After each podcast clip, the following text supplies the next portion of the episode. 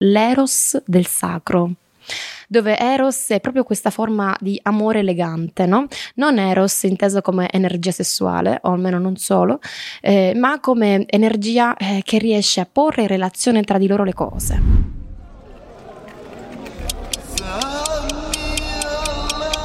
Benvenuto nel Bazar Atomico, un podcast per imparare di tutto da chi ne sa più di tutti. Mistici, scienziati, imprenditori eroici, maghi, filosofi, esploratori e artisti. Uomini e donne straordinarie selezionate per la potenza e la follia dei loro progetti, indipendentemente dal numero di followers che hanno.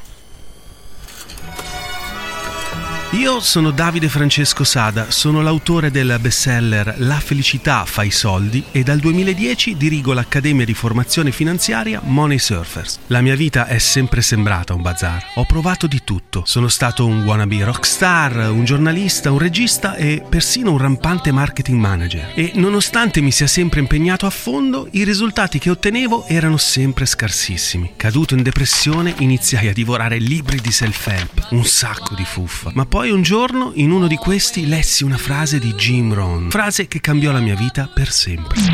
Non siamo altro che la media delle cinque persone che frequentiamo più spesso. Fu come un'esplosione atomica. Nella mia vita non accadeva nulla perché per un mix di superbia e paura di uscire dalla mia comfort zone sociale tendevo a fare tutto da solo o con le persone che conoscevo già. Quando mi sono imposto di incontrare e collaborare con uomini e donne straordinarie che non conoscevo ancora, anche la mia vita è diventata altrettanto straordinaria. Per questo ho creato il Bazar Atomico, un pretesto per poter continuare a conoscere persone sempre più ispiranti e grazie alla tecnologia condividere i loro insegnamenti con il resto del mondo. Buone deflagrazioni. Benvenuto a un nuovo episodio del Bazar Atomico. L'ospite di questa puntata è Gabriella Marventano, analista junghiana e autrice del libro Psicologia dei miracoli. A proposito di miracoli, siamo arrivati alla centesima puntata, quindi faccio i complimenti ai miei sodali, Mario e Giovanni, a me stesso e a tutti voi che ascoltate sempre con piacevole partecipazione a questo podcast. Il suo metodo interseca psicologia, neuroscienze, fenomeni paranormali e tecniche di guarigione orientali. Con lei indagheremo i misteri dell'anima e dello spirito con un approccio scientifico, il più possibile insomma. Prima di iniziare ti ricordo che in studio, come al solito, abbiamo bevuto e, beve- e berremo sempre caffè carnera, vero? Giusto? Sì, confermo. Mi raccomando, se vuoi supportare questo podcast, clicca segui su Spotify e votaci con 5 stelle, sempre su Spotify, e poi magari se proprio non hai un cazzo da fare, iscriviti su YouTube, clicca sulla campanellina così ti arrivano le notifiche. Adesso però rilassati e goditi il centesimo show del Bazar Atomico.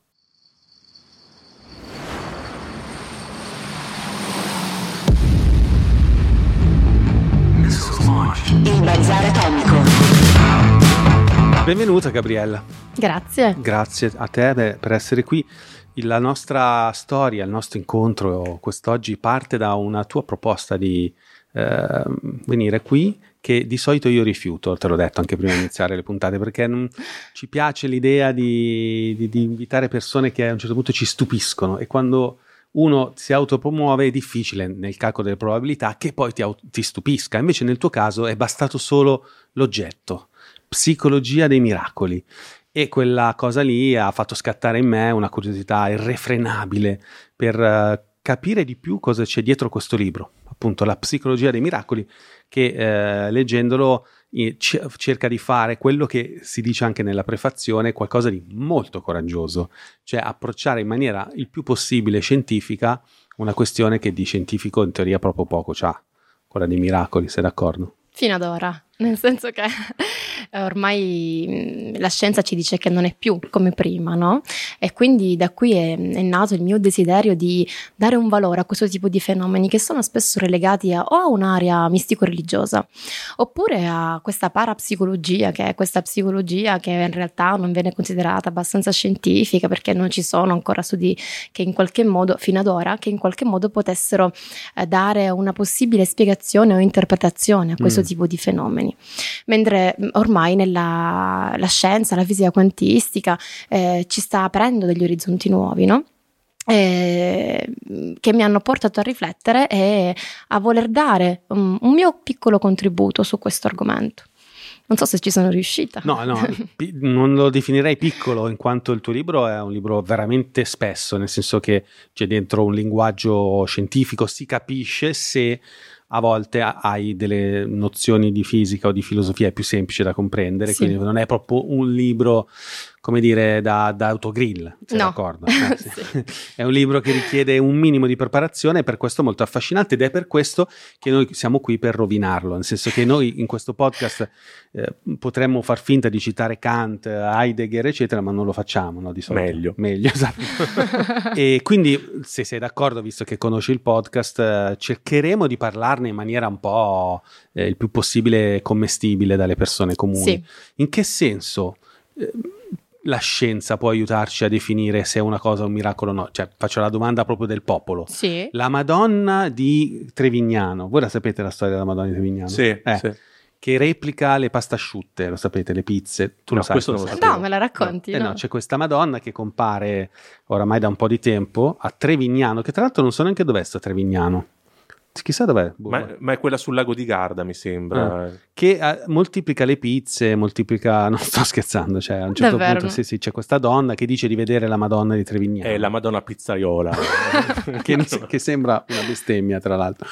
E no, mi domando in che, in che modo la scienza può aiutarci a capire se qualcosa è veramente miracolosa o eh, se, se- se- se- le leggi della fisica possono essere cambiate, se eh, abbiamo noi nella testa, come hai detto tu all'inizio, dei paletti che invece la, la- la scienza in realtà ha già superato Sì. no? Eh, ne- e che non sono ancora diciamo appannaggio del pubblico normale dici no guarda che la, la scienza lo ha capito già che alcune cose possono essere modificate nell'invisibile che poi avranno effetti nel Da visibile 30 anni? Eh, Eh, Quindi non da ieri. eh, Sono 30 anni che in qualche modo si stanno facendo studi sull'entanglement, che è questo concetto no, della fisica, che è questo fenomeno della realtà, eh, eh, che in qualche modo è sempre tenuto un po' ehm, in un angolino, no? Ehm, cos'è? Spiegaci. Allora, l'entanglement è questo fenomeno per cui due particelle eh, che in qualche modo eh, condividono una stessa origine o sono legate tra di loro, se eh, ne prendiamo una e la portiamo qui e l'altra la mm, trasferiamo eh, in Australia, Mm, nel momento in cui noi modifichiamo la particella che abbiamo qui tra le nostre mani, istantaneamente si modifica l'altra. Istantaneamente e non sulla base di un principio di causa ed effetto, ma è un'azione eh, non locale, istantanea, che si verifica sulla base di processi che ancora sono sconosciuti. Quindi cosa significa? Che ehm, questo porta a un trasferimento di informazioni eh, istantaneo. Non a caso sono già esistenti dei computer che si chiamano computer quantici, eh, in cui l'informazione da qua passa a là in maniera appunto istantanea, in cui non è possibile nessun tipo di interferenza, perché non c'è una linea wifi, non c'è un qualcosa in cui qualcuno si può inserire per eh, captare l'informazione. E ehm, c'è proprio questo trasferimento. Ehm, Einstein eh, pose un po' le basi ehm, per questo tipo di mh, eh, concetto, per questo tipo di scoperte, ma lui riteneva che non resistesse in alcun modo nessun tipo di azione non locale, anzi la considerava qualcosa di spaventoso, eh, che metteva assolutamente in crisi tutte le sue teorie, tutti i suoi concetti della fisica, no? Eh, e in effetti è così. Ehm, questo perché accade? Perché a un livello subatomico, quindi stiamo parlando di particelle, ma anche di fotoni, ehm, non valgono più le leggi della fisica classica. Non c'è più questa, questa, questa regola dello spazio e del tempo, il principio di causalità, ehm, valgono il principio di determinismo, valgono il principio di complementarietà, che significa che ehm, a un livello subatomico non c'è più distinzione tra energia e materia, sono una cosa sola. Di conseguenza, una particella modificata, che emana comunque anche un'energia, eh, riesce a comunicare in maniera istantanea con l'altra particella, però la cosa importante è che ci deve essere un legame tra le due particelle. mm? E questo legame, eh, per esempio, in maniera proprio macrocosmica, lo possiamo trovare eh, tra due esseri umani. Non so se ti è mai capitato di innamorarti di qualcuno che poi... Ma guarda, legge- proprio ieri. Ti leggeva nel pensiero. Come? No, no, no. È sempre una via di mezzo tra realtà e finzione questo podcast. e va benissimo. Rimaniamo in questa zona liminale. Sì, esatto. Ehm, comunque, quando ci si innamora, per esempio, si entra in quella connessione profonda, tanto che spesso ci si legge nel pensiero, si anticipano le cose dell'altro, eh, magari uno ha un pensiero e l'altro lo esprime. E questo tipo di fenomeni si fondano su questo collegamento un collegamento che non si riesce ancora a spiegare, ma che c'è, esiste, è stato dimostrato. E, chi lo ha dimostrato ha anche preso premi Nobel, insomma, per la fisica, quindi non è il primo Pinco Pallino che gira mm. per strada. E, e questo rivoluziona completamente. Quindi, secondo te, correggimi se sbaglio, ci sono delle cose che attualmente sono inspiegabili dal punto di vista della scienza, ma che lo potrebbero essere in futuro con l'evoluzione della scienza. Tipo parlo di telepatia, quello sì. di cui sta parlando, guarigioni miracolose, sì. eccetera. Cioè, secondo te è solo questione di tempo. Ma c'è ad esempio in passato, stai calmo, no, perché lui è, è, eh, c'è è, un dettaglio è, il, car- è il cartesiano del gruppo, però non, non caricare troppo, perché sennò poi esplodi, cioè lui è il cartesiano, devi, devi, avere pazienza. Cioè, nel senso, c'è. No, pass- il cartesiano, no, io sono antidualismo cartesiano. Quindi, ah, quindi sei. Sono, okay, okay. okay. Sono Poi volevo aggiungere una precisazione su sì, questo aspetto. Sì. Cioè, nel senso, esiste. Impa- no, di, dilla subito, sennò poi te la dimentichi. Non cioè, è solo importante quest- che parli sì, tu, non io. Cioè, nel senso, io non conto un cazzo. Vai. no, nemmeno io. Eh. allora, nel senso che ehm, non è solo questione di tempo, possiamo arrivare a dare delle interpretazioni, ma in realtà c'è sempre un limite, mm. almeno questa è la mia credenza, no? mio, quello che io penso, perché non possiamo pensare che con la nostra conoscenza possiamo eh, svelare i misteri dell'esistenza. Ci sono dei misteri che probabilmente non verranno mai svelati, questa era un po' la, pentuli- la puntualizzazione. No, eh, sì, eh, però mi domando se invece esistono delle cose che erano giudicate miracolose in passato e che poi la scienza ha definito, no? Sì. Guarda che, che magari una volta diceva no, è impossibile che accade, sì. tipo hai qualche esempio? Ma partiamo proprio dall'ABC, da quando l'uomo vedeva sorgere il sole e pensava fosse Dio che stesse sorgendo certo. e che dava la vita, ed oggi sappiamo che non è così, che insomma mm. ci sono tutta una serie di dinamiche dell'universo, mm. insomma di forze che muovono tutto e che oggi possono essere quindi spiegate. Mm. Eh, come guarigioni, eh, no, non me ne viene in mente nessuna mh, mm, che oggi potrebbe essere spiegata, ma mh, mm, succedono anche oggi, no? certo. che um, per esempio conoscevo una persona che mi diceva, eh, io quando mi faccio una, una ferita, eh, non metto niente, non, non, metto disinfettante, non metto niente e guarisco da solo. Eh, beh, grazie, anche io guarisco da sola, non occorre mettere disinfettante, non è questa una cosa miracolosa. Se la ferita è piccola si autoguarisce, il corpo ha le capacità per sì. farlo. Tra l'altro io mi sono incrinato una costola, ahimè, a giugno, a gennaio di quest'anno ancora mi fa un po' male e ehm, ho scritto a mio cugino che fa il radiologo, sì. gli ho detto guarda alla fine eh, mi fa non devi fare niente, si, si autoguarisce. Sì. E io gli ho detto, caspita, io so, che, che, affascino però sta roba che il corpo si autoguarisce. E lui mi ha risposto, in realtà è sempre così. Eh, sì, sì, sì. sì. cioè, è solo autoguarigione in realtà. Assolutamente, si dice... E lui fa il medico, ho detto, allora il tuo eh? lavoro non serve a niente. Eh no, eh no, si dice medico curat, natura sanat. Il medico cura, si prende cura, poi è la natura che risana. E questo è importante perché attraverso il prendersi cura, eh, poi il corpo attiva le sue capacità autoguaritrici se c'è una ferita a cuore aperto è difficile insomma che guarisca da sola mm. occorre metterci punti curarla medicarla affinché il corpo poi da solo produca le cellule tutto quello che serve per risanarla mm. ma come mai ti è venuta l'idea di scrivere questo libro? hai avuto delle esperienze in prima persona di guarigioni di, di ecce- cose eccezionali che ti sono accadute nella vita o che hai osservato?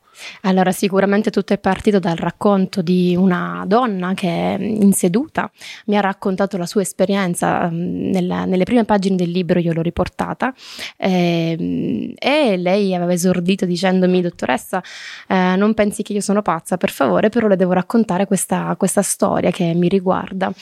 Io l'ho ascoltata e ho avuto la sensazione che lei fosse autenticamente sincera e, ehm, e la racconto proprio velocemente poi no, nel no, dettaglio anche, anche, le, ah. anche nei dettagli cioè, ok qua siamo ehm, slow, slow.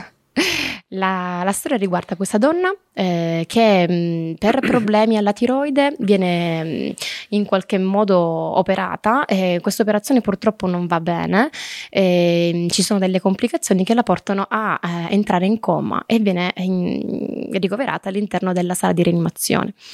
Eh, per vari giorni viene ricoverata, insomma per vari giorni lei rimane in coma e mi racconta che durante questo coma lei vedeva tutto mi diceva che si sentiva mh, volare, insomma, in qualche modo era, era sopra, sopra, il suo corpo e lei vedeva tutti i medici che entravano e che uscivano, suo marito, addirittura suo marito che andava a fumare fuori, mi diceva, mi descritto il cortile con Padre Pio e stava lì, poi rientrava, lei vedeva tutto.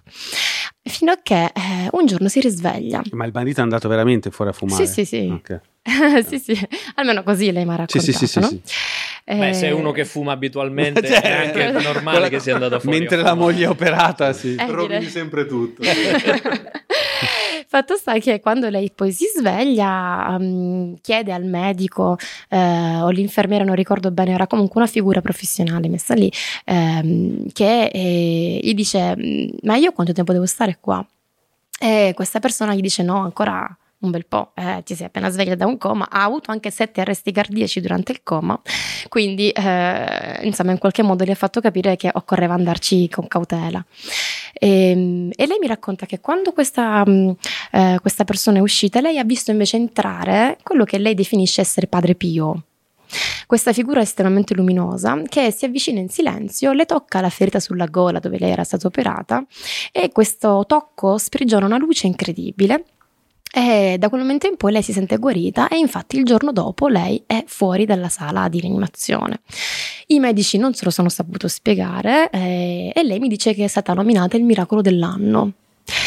E poi invitata alla messa perché era periodo natalizio, c'era la messa in cappella in ospedale, invitata a dare la sua testimonianza per portare speranza ai malati dell'ospedale e tutti quanti avevano questa reazione fortissima di volerla toccare perché era la miracolata e quindi in qualche modo speravano che attraverso questo tocco eh, potesse infondere questa- questo miracolo anche agli altri. Ma lei ovviamente non poteva farlo, non aveva questa capacità eh, e ha preferito andare via. La cosa stupefacente è che poi mi ha raccontato anche che successivamente, durante una passeggiata con suo marito in una chiesa in cui non erano mai stati, vede avvicinarsi da lontano un frate che le dice dimmi sorella mi devi dire qualcosa? E mm, la signora risponde "Mm, no si è avvicinato lei io non devo dirle niente. E lui le dice no no eh, padre Pio mi ha detto che mi devi dire qualcosa. Al che lei capisce e dice racconta tutta la storia e anche in quel caso il prete insomma la porta poi a, mm, in un gruppo vicino accanto in una, in una stanza c'era un gruppo di fedeli che stavano pregando. E quindi la porta lì a dare la sua testimonianza. Ancora una volta tutti questi fedeli la vogliono toccare lei si sente ovviamente un po' in imbarazzo e anche in questo caso lei decide di andare via però la domanda che io mi sono posta è stata come reagiamo di fronte a una- un racconto di questo tipo, no? Che emozioni ci suscita, eh, come ci fa sentire questo, eh, questo racconto, questi racconti di una percezione di qualcos'altro, no? Eh, c'è chi dice, vabbè, la signora magari non sta bene di testa. è malata, è psicotica, è schizofrenica, chissà chi ha visto, se l'ha immaginato, se l'ha sognato, era in uno stato insomma di semi-incoscienza. Eh, sì, può darsi, non lo so, però sicuramente eh, la guarigione è avvenuta, i medici l'hanno osservato e c'è un bellissimo testo che si intitola Guarigioni straordinarie, dove questo medico e questo giornalista riportano tantissimi casi di guarigioni straordinarie che i medici non prendono in considerazione, nel senso che non sanno che farci. Lo vedono, attestano che è così eh, e tutto rimane lì, eh, dicono va bene, arrivederci, grazie. Non hanno approfondito quello che è accaduto, anche perché non c'è un modo di capire eh, cosa poi dentro è avvenuto in quel momento. E quindi questo tipo di dinamiche mi hanno portato poi a riflettere. Ehm, non ho avuto esperienze personali di guarigioni miracolose, però oh, mi sono poi approcciata al Reiki, eh, come, parla- come dicevamo prima, eh, questa pratica orientale che in qualche modo si pone l'obiettivo di guarire, no? Eh, anche qui si apre poi un mondo, non so se posso aprirlo. Vado? Sì, Volevo sì, fare qualche domanda. no, no, no.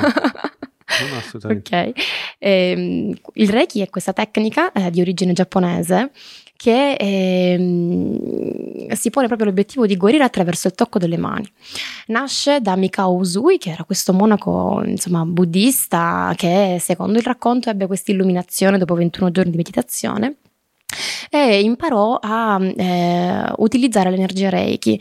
Che cos'è l'energia Reiki? È l'energia in qualche modo definita universale, hm? l'energia guaritrice, quell'energia che eh, può essere anche infusa attraverso una specifica pratica e infatti il Reiki comprende tutta una serie di riti iniziali sia riti a livello di ehm, immaginazione di alcuni simboli specifici del Reiki, sia riti proprio fisici, si fanno dei movimenti specifici, si ci mette in delle posizioni specifiche e questo permette di ehm, entrare in contatto con questa energia che la possiamo chiamare energia cosmica, la possiamo chiamare, non so, un campo energetico, in psicologia la potremmo chiamare campo energetico archetipico, ehm, e ehm, l'individuo diventa un canale attraverso cui questa energia passa e si infonde attraverso le mani e si sente un, un forte calore o una vibrazione o un solletichio. Eh, l'ho provato in prima persona, per questo ne parlo in questa maniera. E mh, mm, si percepisce proprio anche un flusso eh, di qualcosa di invisibile che passa e passa nell'altro corpo, nel punto in cui le mani sono, sono poste. Cioè tu lo pratichi da, Sì. da curatrice in sostanza. Eh, su me stessa, su mio figlio. Ah, non su altri. Qualche volta l'ho fatto anche su altri, devo dire che ho avuto dei bei risultati, Ok, ok. eh, però mh, diciamo che il lavoro di psicoterapeuta mi, pe- mi prende molto tempo, quindi Certo, no, vabbè, certo. sì. è un po' complicato Sì, conciliare entrambe le cose. E, mh, e quindi quando c'è questo passaggio si sente qualcosa, no? Anche la persona sente un calore, sente Ma tu cosa qualcosa. fai? È una sorta di meditazione Sì. quella che fai? Ok. È una concentrazione mh, co- attraverso la quale io svuoto il cervello completamente, ehm, divento proprio un, un tubo vuoto, io mi immagino essere un tubo vuoto, un canale, e lascio fluire questa energia che passa e passa e si sente, nel senso che magari la persona che aveva un problema, non so, gastrointestinale riesce a quietarlo, eh, o mh, per esempio una persona aveva... Urca, sai che mi hai- mi hai sbloccato un ricordo Sì? terribile, tra l'altro. Perché? Si può dire, è un po', un po', non è proprio gradevole da sentire, però eh, banalmente era un capodanno. Io fin da quando ero più giovane stavo male sempre ogni volta che bevevo troppo. Era una festa a Nizza, mi ricordo, e stavo malissimo, svenivo, eccetera. E una, la fidanzata del mio amico, non mi ricordo più chi è, mi ha detto guarda che c'è lei che fa Reiki, magari te lo fa passare, stavo malissimo, stavo svenendo. Mi ha, mi ha imposto le mani, ma veramente tempo 5 minuti, 10 minuti e ho rimesso tutto, che comunque non è piacevole rimettere, però poi sono guarito effettivamente. Ti sei pulito È un vero, po'. l'avevo rimessa Ah, sta ti ha cosa. rimesso, eh, ti messo- Così in cinque Le due dita minuti. in gola. No, mi ha messo le mani sul ventre, sulla- sullo stomaco, ma, Sì. ma è durato pochissimo, in 5 Ma minuti. Oltretutto, cioè, è un'energia che però richiede, come dire, l'apertura del ricevente anche, Sì. immagino. Eh, Esatto. Perché ti Ok. faccio anche un altro esempio Sì. autobiografico. Sono stato qua a Milano una volta con la, la mamma di mio figlio e lei, io non, allora lei è entrata, no, io o prima lei, sì, prima lei grandi pianti, pianti, pianti, pianti, pianti. Quello diceva sì, devi rilasciare energia, si vede che ti farà bene, eccetera. Io non sono riuscito a sentire niente in quel caso, cioè Mhm. non, non ho avuto, quindi effettivamente può darsi che o ci debba essere qualcosa di storto nel tuo corpo che se no forse non avevo niente da guarire, so. se no non funziona. Oppure si può fare Reiki anche così, proprio per, eh, per conoscere, per far sorgere magari qualcosa dentro Sì. la tua consapevolezza, un po' come si può fare anche in quel caso. Sì, no? sì, è come una forma di meditazione, Ok, no? ok. Eh, l'energia riguarda sia la psiche sia il fisico, sia il corpo fisico, quindi eh, va a incidere in entrambi i casi. Eh, ho fatto varie sedute Reiki a un ragazzo che eh, purtroppo aveva un problema di dipendenza dai videogiochi, eh, non l'ha più avuta. Quindi eh, Dove gliele hai messe le mani? Sul Sulla joypad. Sulla PlayStation. L'ha menato, cioè l'ha menato talmente Adesso si è rotta. messo. Adesso si è rotta. No, no, no, um, eh, le mani si mettono in vari punti, c'è tutta una tecnica anche là, si mettono sulla testa, sul volto, sul Nella stessa collo. seduta possono essere cambiate. Sì, ok, ok. la seduta dura mezz'ora, un'ora Ok. e quindi si cambiano i punti Certo. e l'ideale sarebbe trattare il corpo intero, non una parte specifica. Quindi agisce anche a livello psicologico. E ehm, cos'era l'altra cosa che mi... Ah, la ricettività della persona Sì, che sì, deve ricevere importante. è assolutamente importante, perché se c'è una chiusura l'energia proprio io lo sento non arriva, non passa, c'è un muro, eh. Sì. Ma invece un miracolo ti può accadere anche se tu non ci credi ai miracoli. Sì, assolutamente sì. Quello è diverso. quello, sì. No, te lo dico perché ehm, cioè, mi interessava sapere se appunto eh, tipo questa donna era credente, cioè se, se uno Sì. non è cristiano e Sì. gli appare Padre Pio non lo riconosce neanche, non so come dire. Sì. Chiesto qua. N- non gli appare neanche probabilmente. ah, però non gli appare. Chi- Nel senso che, allora, dobbiamo distinguere perché la nostra psiche è fatta di due parti. Una parte che è la coscienza. Scusa se banalizzo, è un modo che abbiamo no, di comunicare. Va non mi- benissimo. Non mi permetto di... No, no, no, però vorrei eh, spiegare nel dettaglio perché eh, non vorrei essere fraintesa, questo è il mio Mhm. obiettivo e ti assicuro che molte persone fraintendono perché è un argomento così delicato che veramente basta poco. sì, sì, sì. Ehm, avendo noi due, due parti psichiche, la parte conscia e la parte inconscia, magari la parte cosciente dice ok, io non credo in niente, ma ogni volta che da noi, dentro di noi c'è una parte che dice una cosa, c'è l'altra che dice l'opposto. Quindi se tu dici io sono completamente ateo, troverai dentro di te delle parti che magari sono superstiziose, oppure eh, si affidano poi al mago X, o si fanno leggere le carte, o eh, ha un suo rituale particolare, magari eh, non lo so, bere il caffè ogni volta prima di iniziare il tuo rituale, magari per eh, sì. far sì che l'incontro vada bene. E quindi eh, dentro ognuno di noi, anche nelle persone più evolute culturalmente, si troverà sempre una parte che anela a una dimensione religiosa dell'esistenza, a un qualcos'altro di sconosciuto. E Jung andò mh, alla ricerca di tutti questi eh, riti per studiare no? anche la, la dimensione religiosa negli uomini e si fece un sacco di viaggi in India, in Africa. Poi tornò in Svizzera e disse: Ma che sono partito a fare? Potevo anche starmene qua dietro l'angolo, qua in Svizzera. Mm, Posso trovare benissimo persone che hanno superstizioni o eh, fanno dei rituali particolari o il mago, la maga X. Eh, ovviamente io la dico in maniera molto mm, colloquiale, lui non disse proprio queste parole, però mm, proprio disse che era inutile andarla a cercare in chissà in quale parte del mondo quando dentro ognuno di noi esiste questa parte.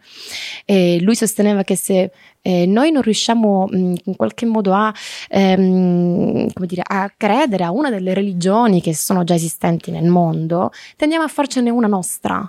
In qualche modo il bisogno di religiosità deve essere soddisfatto, eh, che può essere anche il contatto con la natura. Eh? Conosco persone che amano il contatto con la natura, che devono andare in natura una volta alla settimana, se non anche di più. La passione per lo spazio. Eh.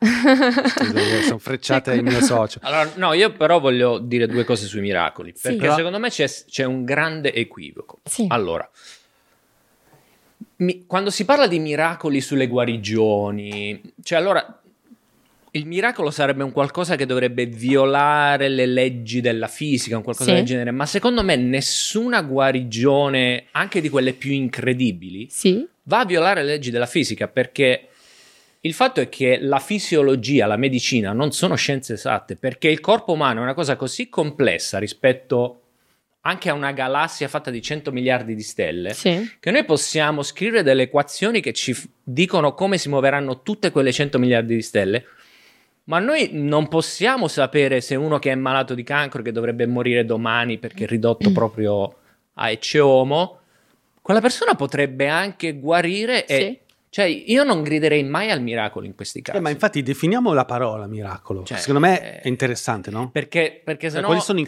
se no rischiamo anche di chiamare in causa e qui io qui mi viene un po' di le leggi della meccanica quantistica che Sì. allora mi dispiace cioè sono state scritte le equazioni 70 anni fa e sono state provate miliardi di volte ma si applicano solo alle particelle microscopiche Sì. più andiamo sul macroscopico Sì. più noi quelle equazioni no- Sì, non ci servono più, più a nulla quindi eh, tirare in causa l'entanglement quando in realtà si tratta di fenomeni fisiologici che boh, una persona ha trovato in qualche modo l'energia da qualche parte senza violare le leggi della fisica, senza, senza che ci sia bisogno di riscrivere nulla. Eh, sono fenomeni che io non me la sento di chiamare miracoli. Cosa Quan- rispondi? quando ci sono veramente, perché poi tante volte sono truffe, il 99% Sì, sì. sono delle truffe. Sì, è certo. vero, certo, è vero. certo. Mi sembri mio marito. comunque. mio marito fa sempre così con me, io sono Eh, abituata. allora, eh, ti spiego subito. Eh, è vero che noi siamo corpi macroscopici, ma siamo fatti di particelle microscopiche. Quindi eh, non è che non ci riguarda questo argomento, ci riguarda comunque a un livello subatomico. Quindi cosa dico? Anche nel libro. eh, è come se questo tipo di fenomeni, come le guarigioni appunto miracolose, mm, il termine miracoloso rimanda poi a qualcosa di religioso. In medicina si chiamano guarigioni straordinarie. Ok, che vanno al di là della legge, della medicina, che della legge, del, della norma, ecco, che la medicina in qualche modo considera tale. Ehm, la parola miracolo significa ehm, eh, fa riferimento a qualcosa che stupisce, a qualcosa che ci meraviglia, quindi eh, qualcosa che va al di là della prevedibilità statistica, che non è più normale, tra virgolette, perché la normalità riguarda proprio una, una dimensione statistica, no? Eh, quello che accade il, la maggior parte delle volte è normale, quello che accade raramente è anormale o paranormale.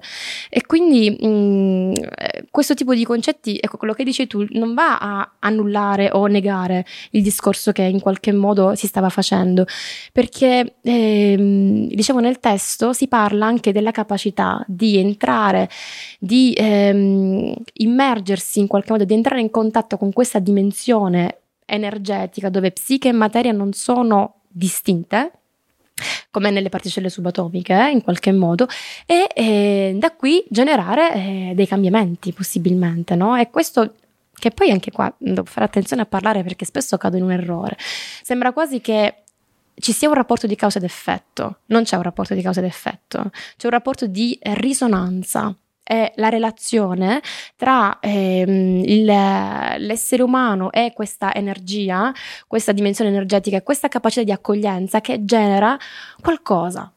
Questo qualcosa in psicologia si chiama per esempio sincronicità. E la sincronicità è una coincidenza tra due eventi, uno interiore psicologico, quindi energetico, e uno esteriore, anche proprio fisico, no?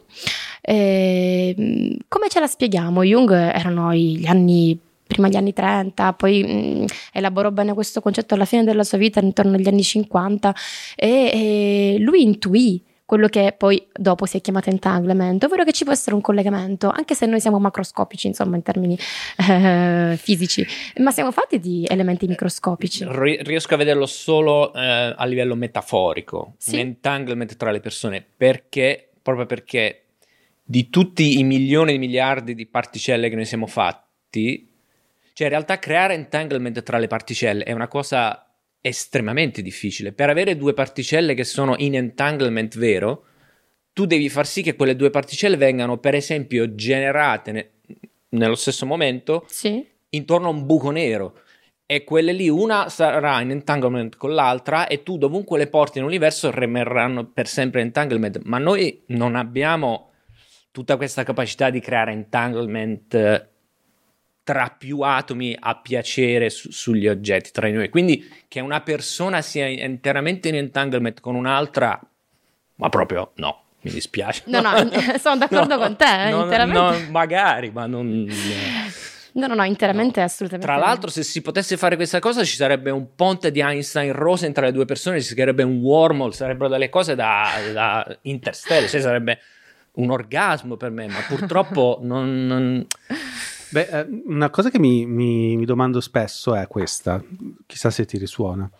Io ho avuto la percezione di, di avere ricevuto dei miracoli nella vita. Mm-hmm. Non saprei definirli eh, in maniera analitica o scientifica, però ci sono delle cose misteriose legate alla sincronicità. Una la faccio sempre vedere nei miei corsi, di, sono un formatore sì. finanziario, no? E mi ricordo che quando ho iniziato a fare l'investi- l'investitore, il trader, così, e non avevo tanti soldi da parte, no? E quindi come funziona nel trading, negli investimenti? Più soldi hai da investire, più guadagni, ovviamente, sì. no? Cioè non è che si può fare tanti soldi a partire da pochi soldi, come dicono alcuni guru.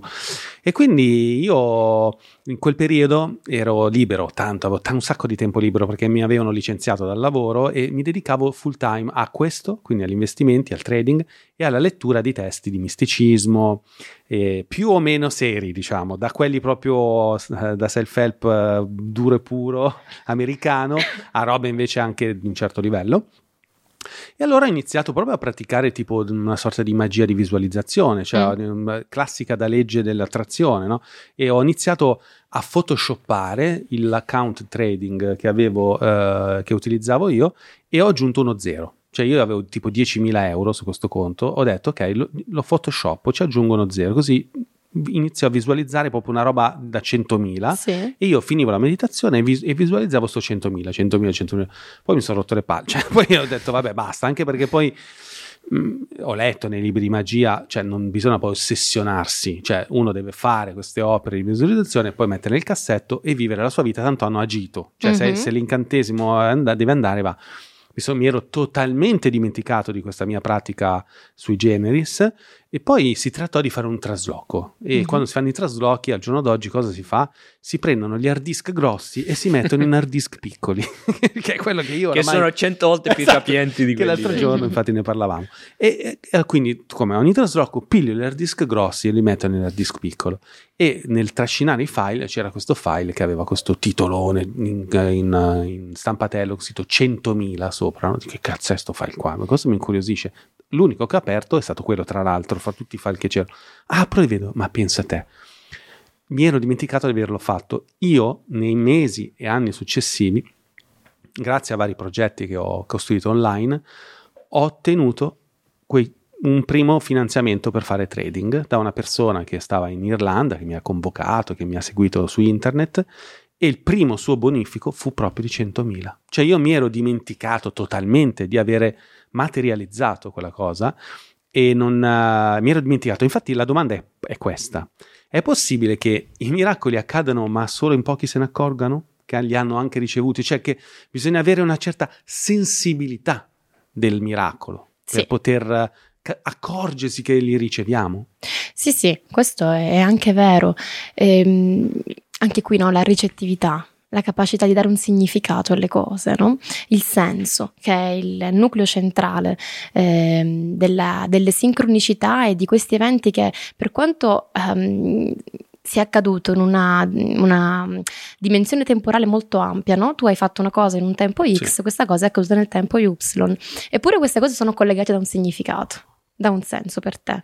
E ehm, boh, potremmo anche chiamarla coincidenza, però ehm, per te è significativa, no? Hai detto wow, allora eh, in qualche modo è successo qualcosa, ehm, si è verificato qualcosa. Questo rientra un po' in questo lavoro eh, legato proprio alla visualizzazione e all'immaginazione.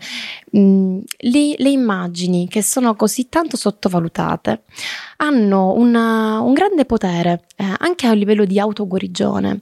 Non è un caso eh, che, per esempio, in questo libro di guarigioni straordinarie, che mm, insomma vi invito a leggere, molti casi di persone che guariscono anche di malattie terminali eh, lo hanno fatto ehm, perché sono in qualche modo ehm, avvenute tutta una serie di fenomeni. In particolare c'era stato sicuramente un rapporto insomma, relazionale con la famiglia eh, di sostegno, ma soprattutto visualizzazione. Una di queste, per esempio, se non ricordo male, immaginava che il suo sangue fosse fatto di gemme, di diamanti, di rubini e di smeraldi e immaginava il suo sangue così prezioso scorrere nel suo corpo. Eh, qualcun altro immaginava, eh, ora non ricordo altre cose, ma questo lavoro di visualizzazione è sempre presente nei casi di guarigioni straordinarie. E, mm, c'è chi si immagina col proprio bambino, insomma, eh, c'è proprio un lavoro mentale, ehm, è un lavoro poi di rilassamento, di meditazione. Il rilassamento aiuta moltissimo ad attivare nel corpo le proprie capacità autoguaritrici. È questo su cui si fonda anche il Reiki, no? Il Reiki ha mm, questo obiettivo, indurre un rilassamento profondo nella persona che abbiamo davanti. Se noi non ci vogliamo rilassare, non passa niente. Eh, e questo rilassamento profondo permette di aprirci a qualcos'altro, a- al mistero, a qualcosa che può accadere. E siccome pensiamo che potrebbe anche accadere, allora a volte accade. Non sempre, eh? Mm. Anche nel Reiki è così. E mi viene in mente una cosa che mi è successa che mm, c'entra un po' con tutto quello che abbiamo detto ultimamente, il sogno premonitore, no? Sì. che anche lì c'è comunque sia una forma di rilassamento e di azione dell'immaginazione, come dire, libera da- dalla veglia, dai condizionamenti. A me era successo di fare un sogno veramente di quelli che ti rimangono addosso tutto il giorno, un sogno strano, però Sì. potente.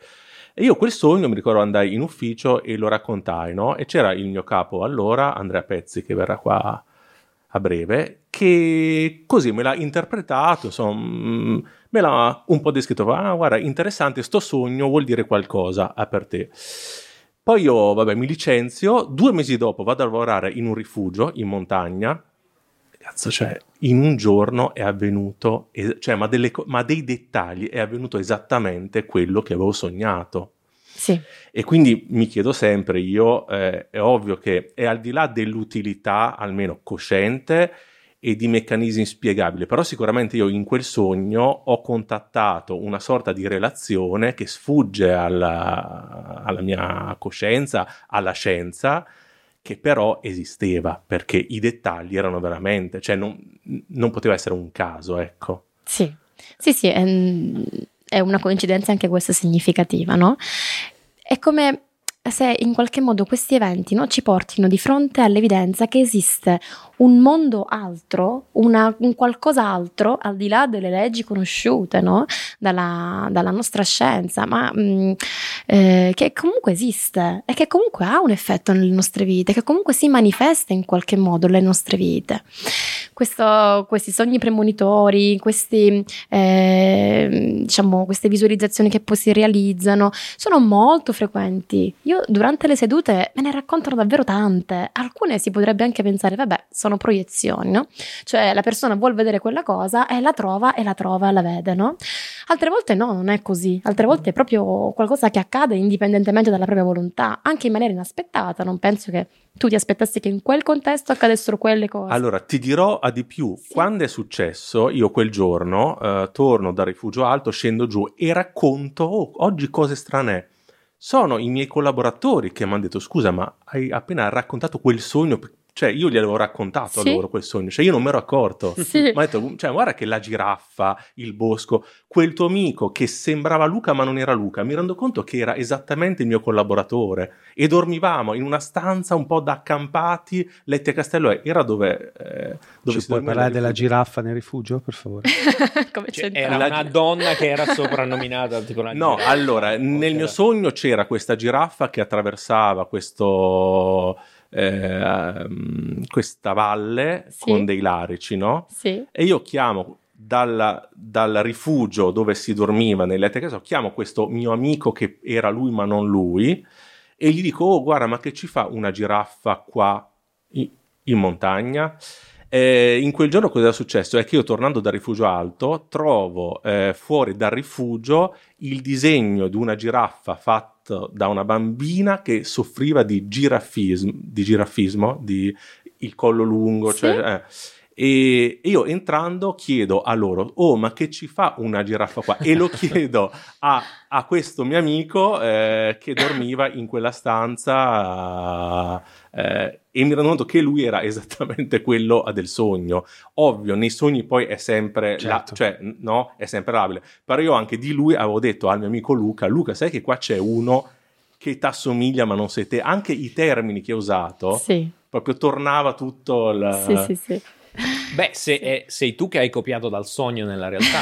Il sogno te lo sei no, dimenticato eh no, perché bambina, no, la bambina non poteva inventarsi. No, però lui ha visto il disegno della giraffa e il, il, suo subconscio si è ricordato delle parole che aveva detto nel ah, sogno e le ha ripetute nella vita reale. Sì, Mi sembra la spiegazione più semplice. Ecco. sì, su quello, ma il fatto della giraffa, di sto, cioè, ok, una parte tu dici, cioè, ma allora, poi quando, allora, quando si parla di, diciamo, miracoli, è tuo marito, guarda tuo marito. non si parla di o eh, reali- o realtà o magia, si parla di un mondo intermedio dove in realtà eh, come dire, c'è un dialogo fra le cose eh, già dimostrabili e quelle cose che escono da questo ambito. Sì. Quindi non è che una cosa abbia una spiegazione anche di causalità va ad inficiare. Esattamente, no? Eh. esattamente, sì. È sempre mio marito, ormai lo nominiamo tranquillamente. Come si chiama tuo marito? Ennio. Eh, no! no! Nome di suo... Coincidenza! mio padre si chiama Ennio, solo che mio padre, eh, io e lui litighiamo continuamente, ecco. perché lui ha delle posizioni che sono diametralmente opposte alle mie. Vedi, vedi, eh. sei, stato punito. Coincidenza tra. Lui eh, sostiene quando fa un sogno, no? mi dice: Ma me lo interpreti questo sogno? Allora io glielo faccio raccontare e gli do la mia interpretazione. Poi lui mi guarda e mi dice: Ma no, ho sognato questo perché l'ho visto ieri in tv. Ho sognato questo perché era lì ieri, l'ho visto per no, cioè, sono mio, entrambe le, cioè, esatto, sono entrambe le cose. Esatto, no, dico... Mio padre credo che abbia cambiato atteggiamento nella vita perché lui fece un sogno premonitore sulla morte di Berlinguer. Lui dice che ha sognato la morte di Berlinguer il giorno che Berlinguer Sì. è morto. Sì, sì, sì, accadono queste cose. E quindi da allora Ha sperimentato e sulla sua pelle. boh. Sì, sì, sì. Ecco, infatti, questo è interessante. Cioè, probabilmente uno è scettico fino a che non gli capita a lui. Assolutamente sì, mi ha fatto venire in mente il Eh. racconto di questa mh, eh, paziente, eravamo in seduta, era tardo pomeriggio, lei si parlava di questi argomenti, sogni premonitori, lei mi disse, dottoressa, io non ci credo sogni premonitori, mi dispiace, non ci credo. Io ho detto, vabbè, ma non è che deve crederci, se uno se la vive, insomma, se ha esperienza, bene, ognuno è libero di pensare e credere quello che vuole. Eh, va a casa, io vado a casa, dormiamo. Domani mattina alle 8 di mattina mi arriva un messaggio e mi ha scritto, ovviamente non scendo nel dettaglio, mi ha detto: Dottoressa, stanotte ho fatto un sogno dove ehm, moriva eh, questa persona che io non vedo e non sento, una zia lontanissima che abita in Nord Italia e non vedo e non sento da dieci anni. Dieci minuti dopo che mi sveglio, mi arriva la telefonata e mi dice che quella notte quella donna è morta. Era sconvolta. E io gli ho risposto: ha visto? Lei non credeva nei sogni premonitori. L'inconscio le ha dimostrato che c'è qualcos'altro oltre alla razionalità e lei se l'è vissuto sulla sua pelle. Da quel momento in poi abbiamo finito la terapia nel giro di poco tempo e mi ha riscritto per Natale facendomi gli auguri, dicendomi: Mi ha detto, dottoressa, lei è stata brava con me.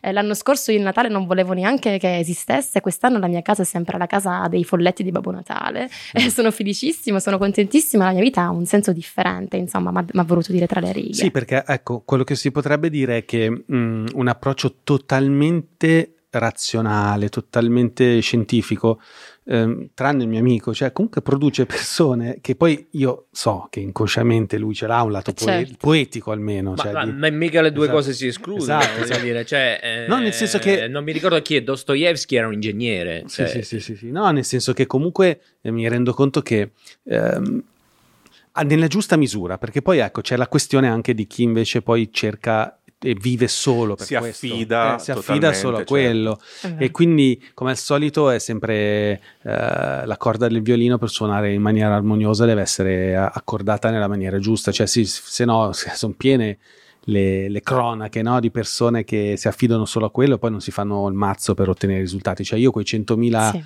eh, pound sterline poi che ho ricevuto non è che ho fatto magari preciso non è che ho fatto il giochino con Photoshop l'ho messo via poi ho cazzeggiato tutto il tempo e mi sono arrivate 100.000 sterline. No lavoravo dalla mattina alla sera con tutti i climi possibili.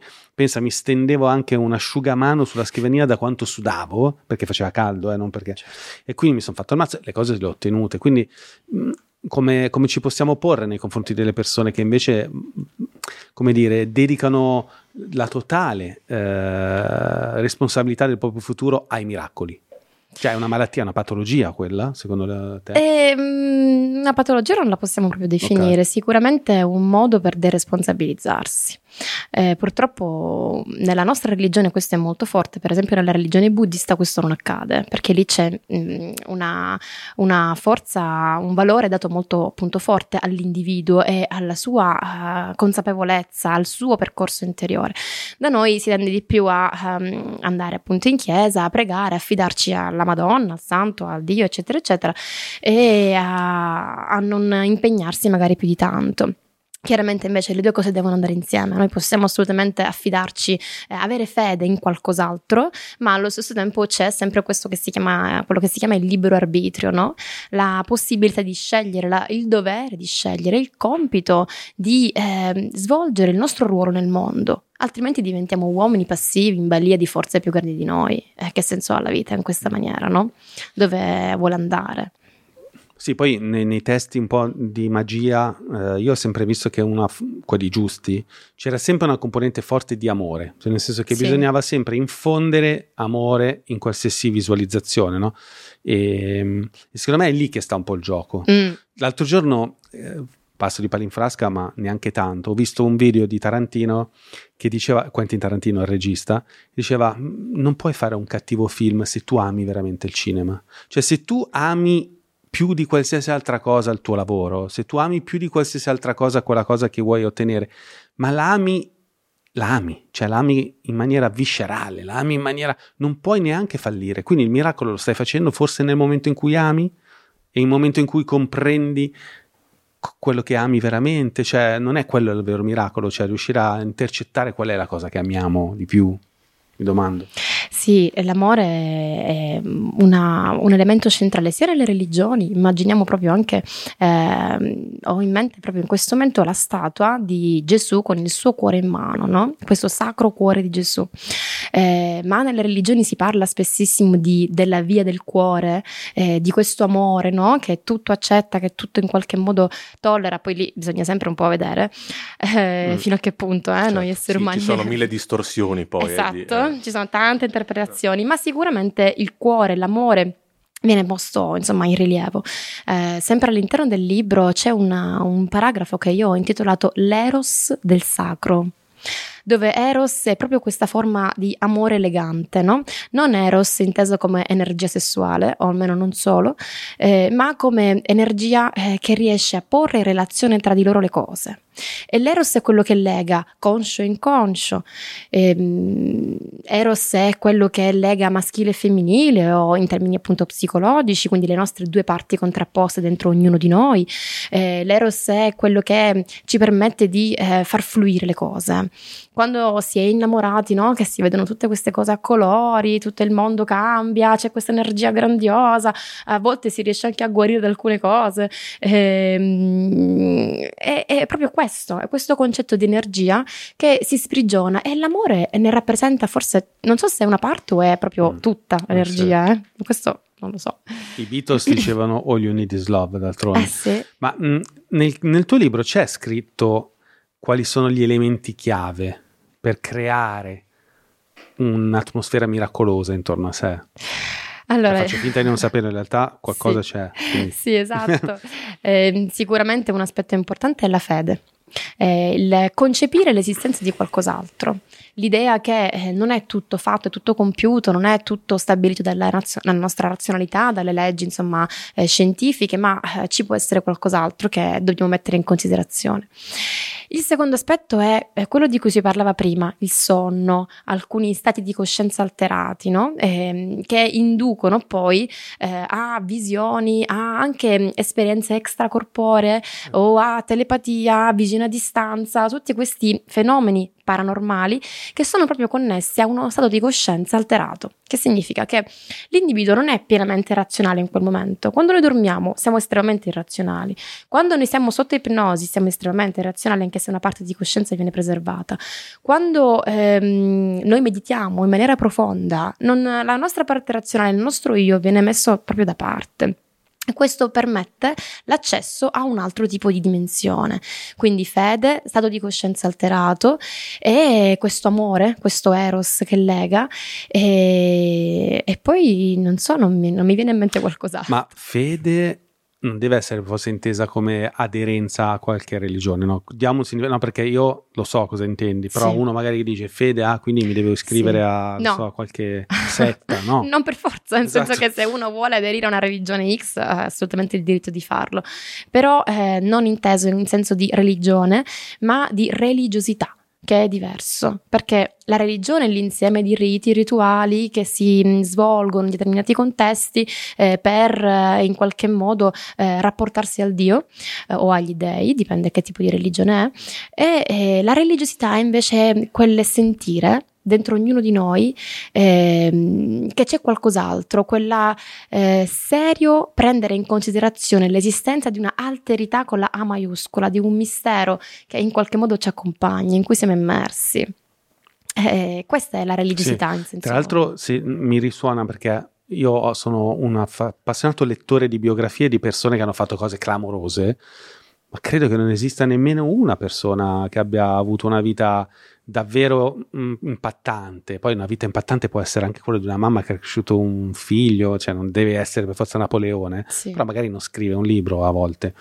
E quasi sempre c'è la presa di coscienza che qualcosa di insondabile abbia cospirato in, suo, in proprio favore, no? Non so se notate. Cioè, un mistero, dici, ma io veramente? Oppure anche gli artisti, quasi sempre, oramai quasi tutti gli artisti, quando li intervistano, dicono, ma io quando mi rileggo il mio libro, quando rivedo il mio film, Capita quando risento, risento la mia canzone, dico, ma io non l'ho scritta sta roba. Sì. Io se prendo il mio libro, dopo te ne farò dono, Life Design in tutte le librerie. Cioè, lo rileggo e me lo dimentico, me lo sono dimenticato e dico, mazza che figata, cioè, ma veramente l'ho scritto io. E, ecco, e forse lì può essere una- un, bel, un bel gancio per le persone che magari fanno un po' più fatica ad approcciarsi a questa parola fede, che per chi ha una, una sensibilità, diciamo, eh, postmoderna, si fa un po' fatica, cioè nel Sì. senso non è che va proprio di moda, cioè come parola.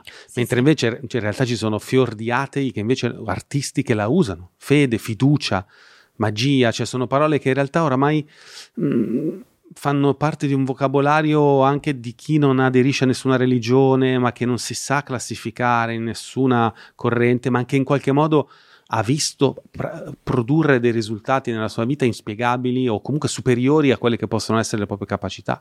Cioè, non so, Sì. Assolutamente Mm. sì. Eh, quando si scrive un libro, quando c'è un'opera artistica che viene fuori, ehm, non è tanto l'io che lavora, o meglio, l'io si mette al servizio di eh, intuizioni, di un sentire, di eh, delle immagini che vengono fuori. ehm, e quindi non è l'io che lo sta scrivendo, non sono io che ho scritto il libro, non sei tu che hai scritto, hai scritto il tuo libro, ma ehm, è qualcos'altro che in qualche modo attraverso l'intuizione sei stato capace di afferrare, acchiappare, metterlo lì eh, e in qualche modo l'io con le sue funzioni cognitive è stato al servizio di queste intuizioni. eh. Quindi eh, per questo c'è un po' sen- questo senso di estranità. Gli artisti soprattutto, ma in realtà anche chi scrive, Ehm, ma negli artisti abbiamo una- un livello ancora diverso perché se nella scrittura c'è proprio il livello linguistico, c'è una, le, le parole, delle frasi, gli artisti producono immagini e le immagini sono ancora più arcaiche del linguaggio e quindi lì c'è ancora un contatto più profondo ehm, a questa dimensione inconscia eh, alla quale si attinge attraverso l'intuizione.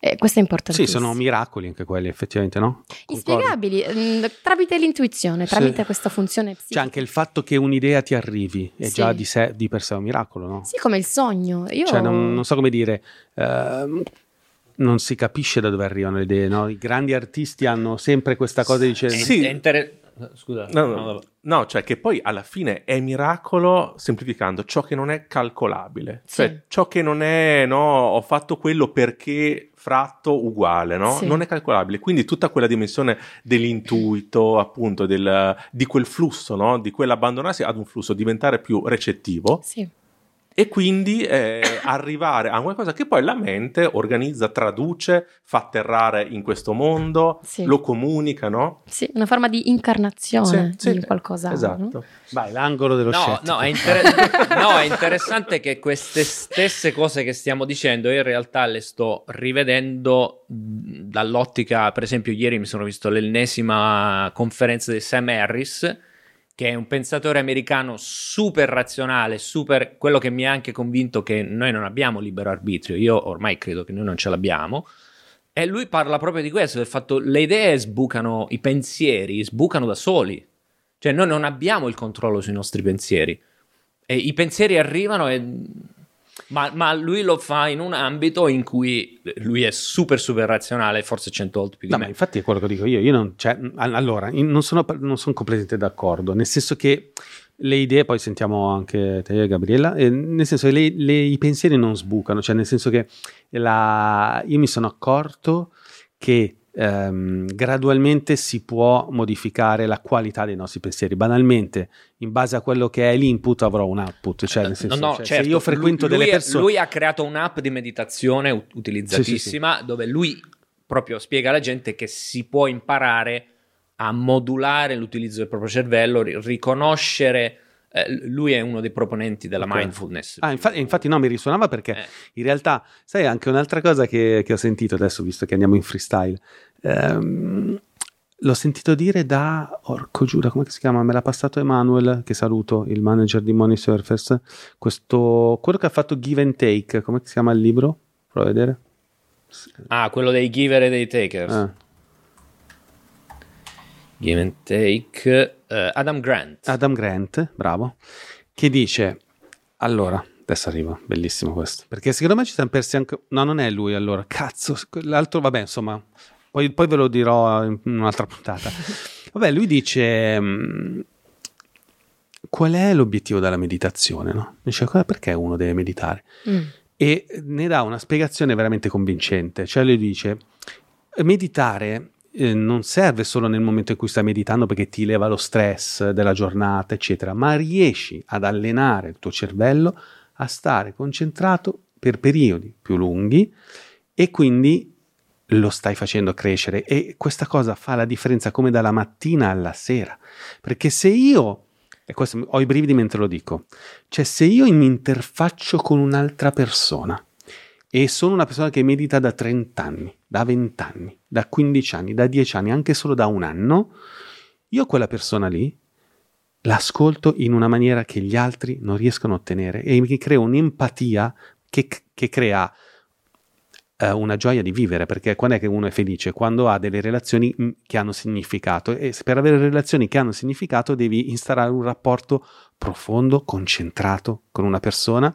E anch'io quando sono qui che vengono gli ospiti mi domando se a volte questi ospiti la percepiscono il fatto che io li sto ascoltando veramente, quindi per quello che magari vengono fuori dei bei racconti, perché dall'altra parte è una persona che medita da, boh, da- quando avevo tre- eh, 29 anni, quindi ahimè da molti anni, e questo puoi farlo anche tu nella tua vita.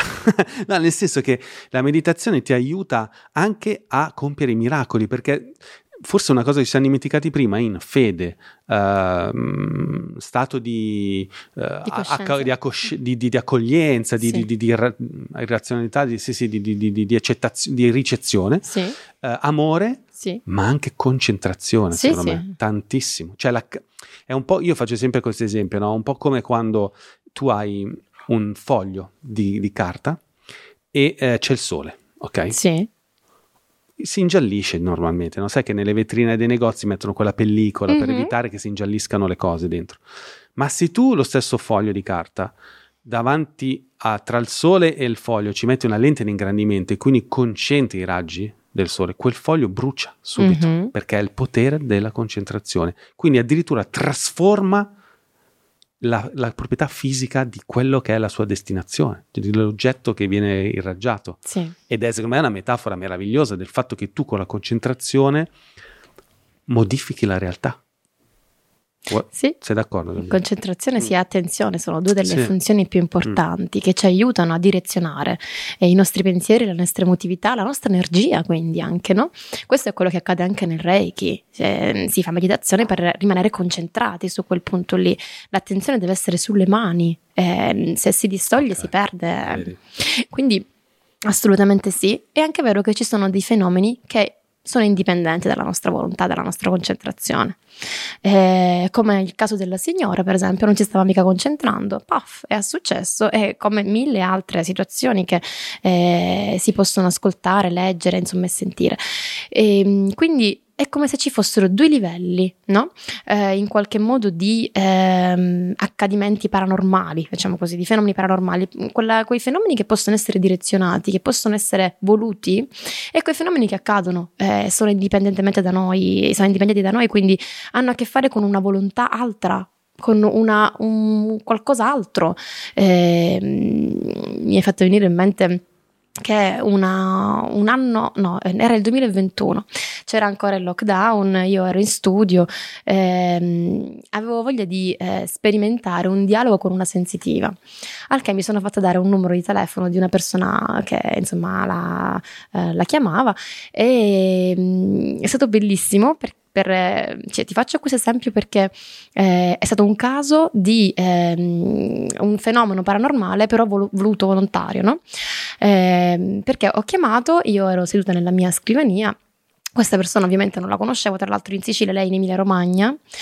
Eh, chiamo e dico semplicemente il mio nome e cognome, ci eravamo già sentite perché avevamo preso l'appuntamento. Dico il mio nome e cognome e, mm, e lei mi dice: Ah sì, ti vedo. Ti vedo, sei seduta sulla, scri- sulla- sulla sedia in similpelle nera, eh, c'hai davanti una scrivania mm, abbastanza importante e mi ha detto con due sedie davanti e un quadro dietro di te. Era esattamente così. E io La, la webcam ce l'avevi spenta. ero col telefonino. Allora è vero che ci spiano. Mio marito mi ha detto questo. Lavora la CIA questo. Io ero col telefonino appoggiato sull'orecchio, quindi anche Ah, se fosse stata accesa, non so, non avrebbe potuto vedere l'ambiente in cui mi Ok, trovavo. ok, ok, sì, sì. Ehm, e quindi mi ha stupito no? la visione a distanza che in realtà esiste. Mm. È una cosa che, per esempio, ho fatto proprio su me stessa a proposito di esperimenti particolari.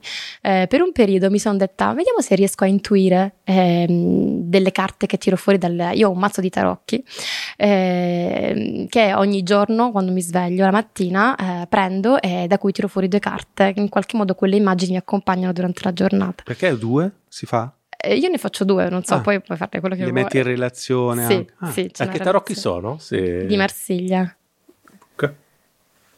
Si rifiuta il Pucca. quelli che- A Pucca cosa deve fare? Eh, Deve metterle su l'immagine. Qua si apre un altro argomento, non stiamo assolutamente dicendo che i tarocchi pre- eh, prevedono il futuro, eh? Questo No, no, è no, no, ma lo Ah no? Beh, questo- Ah, No, no. ah, non lo sapevo. No, i tarocchi servono a, a ben altro. Esatto, sono una rappresentazione di immagini interiori, no?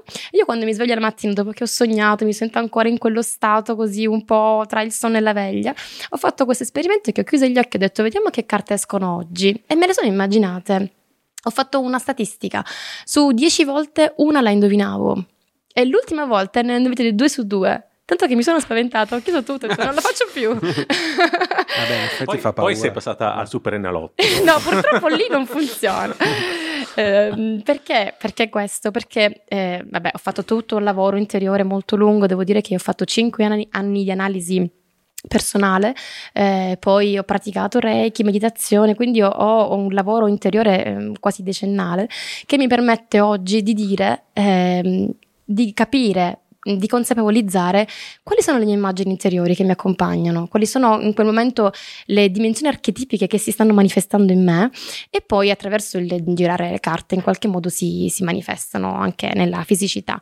E, e per me è stato davvero importante, è una, è una dimensione intuitiva che tra l'altro si può anche allenare. Si può sviluppare, si può eh, migliorare sempre di più con la meditazione, questa apertura all'altro. Sono totalmente d'accordo, lo vedo su di me e mh, nonostante io invece alcune cose per istinto tendo a rifugirle, cioè tipo i tarocchi mi è sempre sembrata una roba proprio taroccata, non so come dire. Eh sì, ci stanno Però dietro. alla fine lo so che finirò anche lì.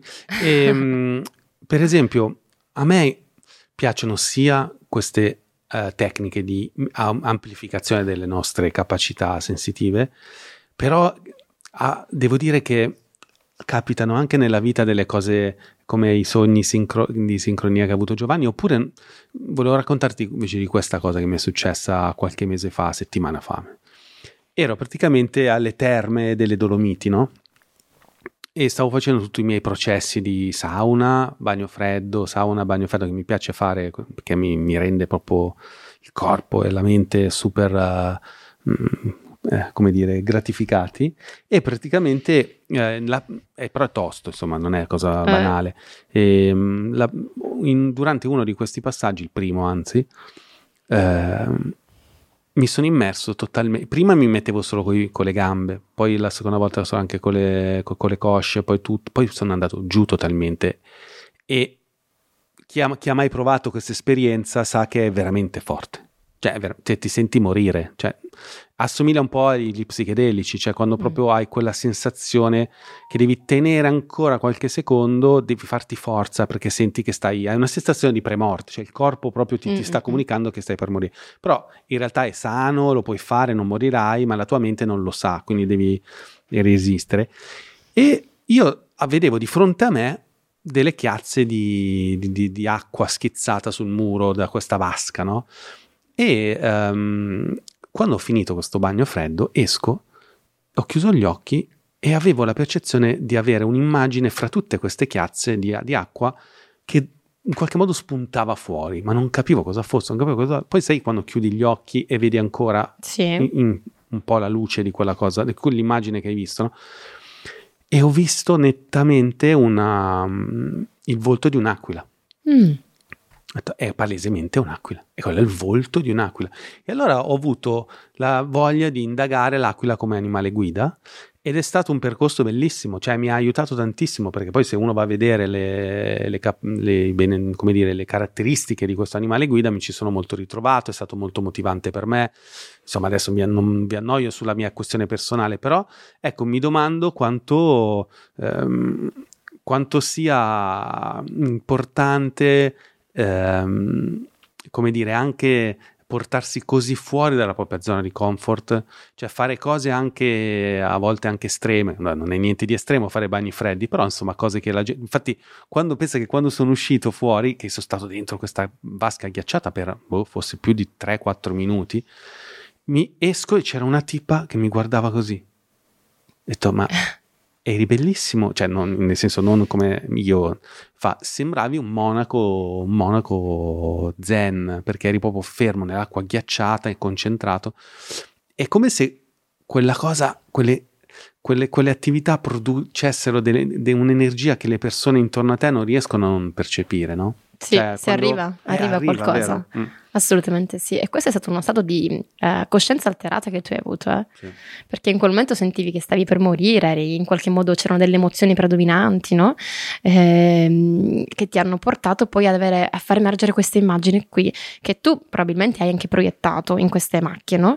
Eh, però perché quell'immagine non un'altra? Io lo chiedo sempre ai miei pazienti, dico ma mh, mm, va bene, facciamo finta che sia il caso, ma perché quella e non un'altra? E, e allora si inizia poi ad approfondire il significato e si capisce capisce perché quell'immagine lì specifica. Quindi assolutamente sono cose che possono accadere anche, soprattutto nei momenti in cui noi mettiamo a dura proprio il nostro corpo. C'è chi mh, eh, fa digiuni eh, c'è chi fa delle grosse fatiche, anche per esempio arrampicarsi in cima alle montagne, il fenomeno delle montagne sacre, no? quando uno sale, sale, sale e poi alla fine va alla visione. Eh, questo accade anche per motivi neurofisiologici riconosciuti. Eh, il corpo arriva a uno stato ehm, in cui è messo veramente a dura prova e, e in qualche modo si producono degli ormoni, delle, delle, delle sostanze che inducono a questo tipo di eh, situazioni, a questo tipo di esperienze eh, nel tuo caso è stata una, una specie di quasi visione, no? Eh, potrebbe anche essere una, un momento estatico e poi qua si apre tutto l'argomento legato alla DMT, che è questa sostanza che il nostro corpo produce quando si trova per esempio anche in queste condizioni, oppure prodotta dall'assumere dei, dei funghi, delle, delle, sostanze particolari, o quando si è in meditazione. Eh, um, è una sostanza che ci permette di avere anche delle esperienze eh, paranormali, eh, anche extracorporee, come l'esperienza di uscire fuori dal proprio corpo. Io non so se a voi è mai successo qualcosa di questo tipo, anche nei sogni sentire di volare fuori. Allora, io quello lì mi ricordo con l'OBE anche mi ero appassionato sì. eh, molti anni fa per, anche perché avevo OBE deci, eh, de, eh, out of body experience. Quindi esperienza extracorporea e anche perché avevo conosciuto una persona che invece l'aveva sperimentata e mi faceva dei racconti veramente incredibili. Sì. al tempo io non è, cioè, c'ero abbastanza scettico un po' su tutto quindi probabilmente l'ho provata l'ho sperimentata così più per curiosità che per, sì. però insomma ecco mi aveva molto affascinato ed effettivamente poi sul web c'erano dei forum con dei racconti incredibili eh, sì. È un fenomeno che esiste. Sì, sì, sì. sì, sì. Assolutamente. Tu hai mai avuto la possibilità di farlo? In un sogno, io mh, mm, racconto questo sogno, poi sempre mio marito mi diceva: Ma beh, hai mangiato pesante. Quella saggezza popolare. Eh, che... che... poi mi fa sorridere perché lui. Beh, ma mangiare pesante si connette a quello che hai detto prima, è un'esperienza estrema esatto. che quindi ti porta alla produzione di ormoni particolari. Eh, che io parlo sempre di lui anche perché lui è la mia controparte razionale, quella critica no, che non mi fa sforare in, in, cose che non è il caso di dire. Grazie, Ennio, so, eh, grazie. No, l'avremmo perduta. mi tiene un po' con i piedi esatto. per terra quando è facile, insomma, eh, volare fin troppo alto. E, ehm, allora, questo è stato un po' il mio sogno. Io ricordo di eh, fluttuare attorno a un qualcosa da cui fuoriusciva un fuoco fortissimo, eh, delle esplosioni fortissime di magma, di fuoco appunto, e sopra c'erano dei fulmini che venivano dal cielo e si incrociavano, si mm, eh, proprio interagivano con, questa, con, questa, wow. con questo fuoco inferiore che veniva dal basso. Mi sveglio la mattina. Beh, c'è l'Etna Eh, già qua. sì, le, eruzioni, le eruzioni vulcaniche ci Ma sono, tu- tu sei di Catania? le- Sì. Ci sono eh, i fulmini delle eruzioni vulcaniche. Esatto, certo. però non è un fenomeno che accade tantissime volte. Perché Beh. cosa, aspetta, cosa è successo È poi? successo che Spiega. mi sveglio la mattina, accendo la TV ehm, e vedo eh, un servizio di un telegiornale dove dice l'Etna stanotte ha eruttato tutta la notte e queste sono le immagini ed erano esattamente le immagini che io vedevo nel sogno. Mm. E detto, io mi sono vista lo spettacolo in prima linea, ero proprio lì. Che be- che- beh, ma tu, tu sei di Catania, no? Io sono, sì, San Giovanni La Punta, che è in provincia di Catania, Mm. stiamo proprio sotto l'Etna noi, quindi eh, me le vedo le eruzioni. eh. Eh, mio marito è una guida, quindi eh, là siamo sempre lì a guardare questa Etna che erutta. Eh, però mh, in quel caso, tra l'altro, molto prima che conoscessi mio marito, e io abitavo tra l'altro in un altro paese, e io sono rimasta, ho detto, ma è questo quello che ho visto stanotte nel sogno? Si può parlare di esperienza extracorporea? Non lo so, io credo che possa. E possa questa, e immagine che, che tipo di emozione ha prodotto in te? Eh, là poi c'è tutto un Eh, significato, infatti, no? perché uno dice se crediamo veramente che queste non siano casualità, o comunque che abbiano. Io credo che qualsiasi di questi accadimenti abbiano dei messaggi che vanno eh, no? C'è un Inda- senso. indagati, cioè un senso c'è. Sì, sì, sì, questa energia Tu che senso hai primordiale. dato, se pos- si può dire? Eh cioè- no, eh no. privato. Ok. No, comunque è un'energia primordiale che viene dal basso, un'energia primordiale che viene dall'alto, quindi c'è questo incontro tra, se vogliamo, anche forze archetipiche, no? Che esistono ben prima di noi esseri umani, chissà per quanto tempo esisteranno. E, mm, è stato proprio un sogno per me archetipico, significativo, Mm. eh, luminoso nel senso di mm, eh, sacro. Mm?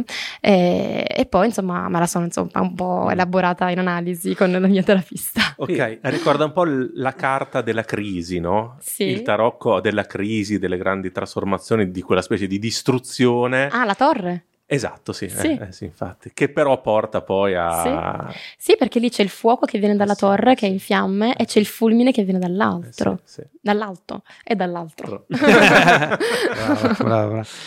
E, beh, quando raccontavi questa, questa visione mi è venuto in mente che nel tuo libro citi Hildegarda von Bingen, Sì. e che è una mistica cristiana di che secolo? Boh, non mi ricordo, medievale Eh, comunque. Sì, medievale nel 1000-1100. Ah.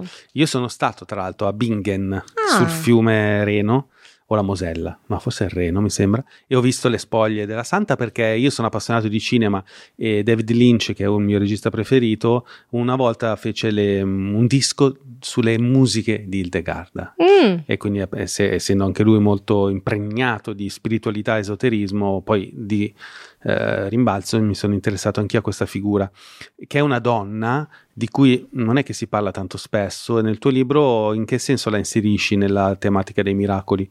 Ci sono delle cose che dice interessanti, no? Sì, sì, lei ehm, è stata una donna a parte rivoluzionaria perché andò completamente anche contro gli schemi sociali di quel tempo, Ehm, ma aveva una saggezza profonda che non era la saggezza della cultura, insomma, dei libri, ehm, ma eh, una saggezza che la portava sia ad avere delle visioni molto significative. Lei addirittura una volta raccontava, ehm, si legge nella sua biografia, che vedeva, aveva visto una, se non mi sbaglio, era una pecora o una mucca che era incinta e vedeva dentro il, il cucciolo e lo disse a, a qualcuno che era lì vicino e la persona rimase estremamente stupita sconvolta, al che lei ha detto non ho più parlato di queste cose perché vedevo che dall'altro lato le reazioni erano particolari.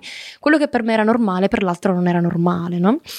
E, e- e lei eh, ideò una serie di musiche, di cure eh, attraverso erbe, eh, quello che oggi potremmo chiamare anche eh, una, una dimensione, cioè una, una- una cura anche eh, Olistica. da- eh, olistica, sì, ehm, quello che si può trovare anche in erboristeria. Lei aveva Sì. questa saggezza, però non gliel'aveva insegnato nessuno. Ok, quindi lei aveva capito, aveva intuito eh, determinate cose che eh, non poteva sapere e eh, aveva compiuto anche dei miracoli nella misura in cui quello che lei faceva lo faceva ehm, senza sapere quello che stava facendo e per opera di, questo, eh, di queste visioni che mm, insomma lei poi trascriveva grazie al suo collaboratore, ma lo fece dai 40 anni in su. Perché prima aveva sempre tenuto tutto per sé, per paura di non essere all'altezza, per paura di esporsi, per paura di essere giudicata insomma male.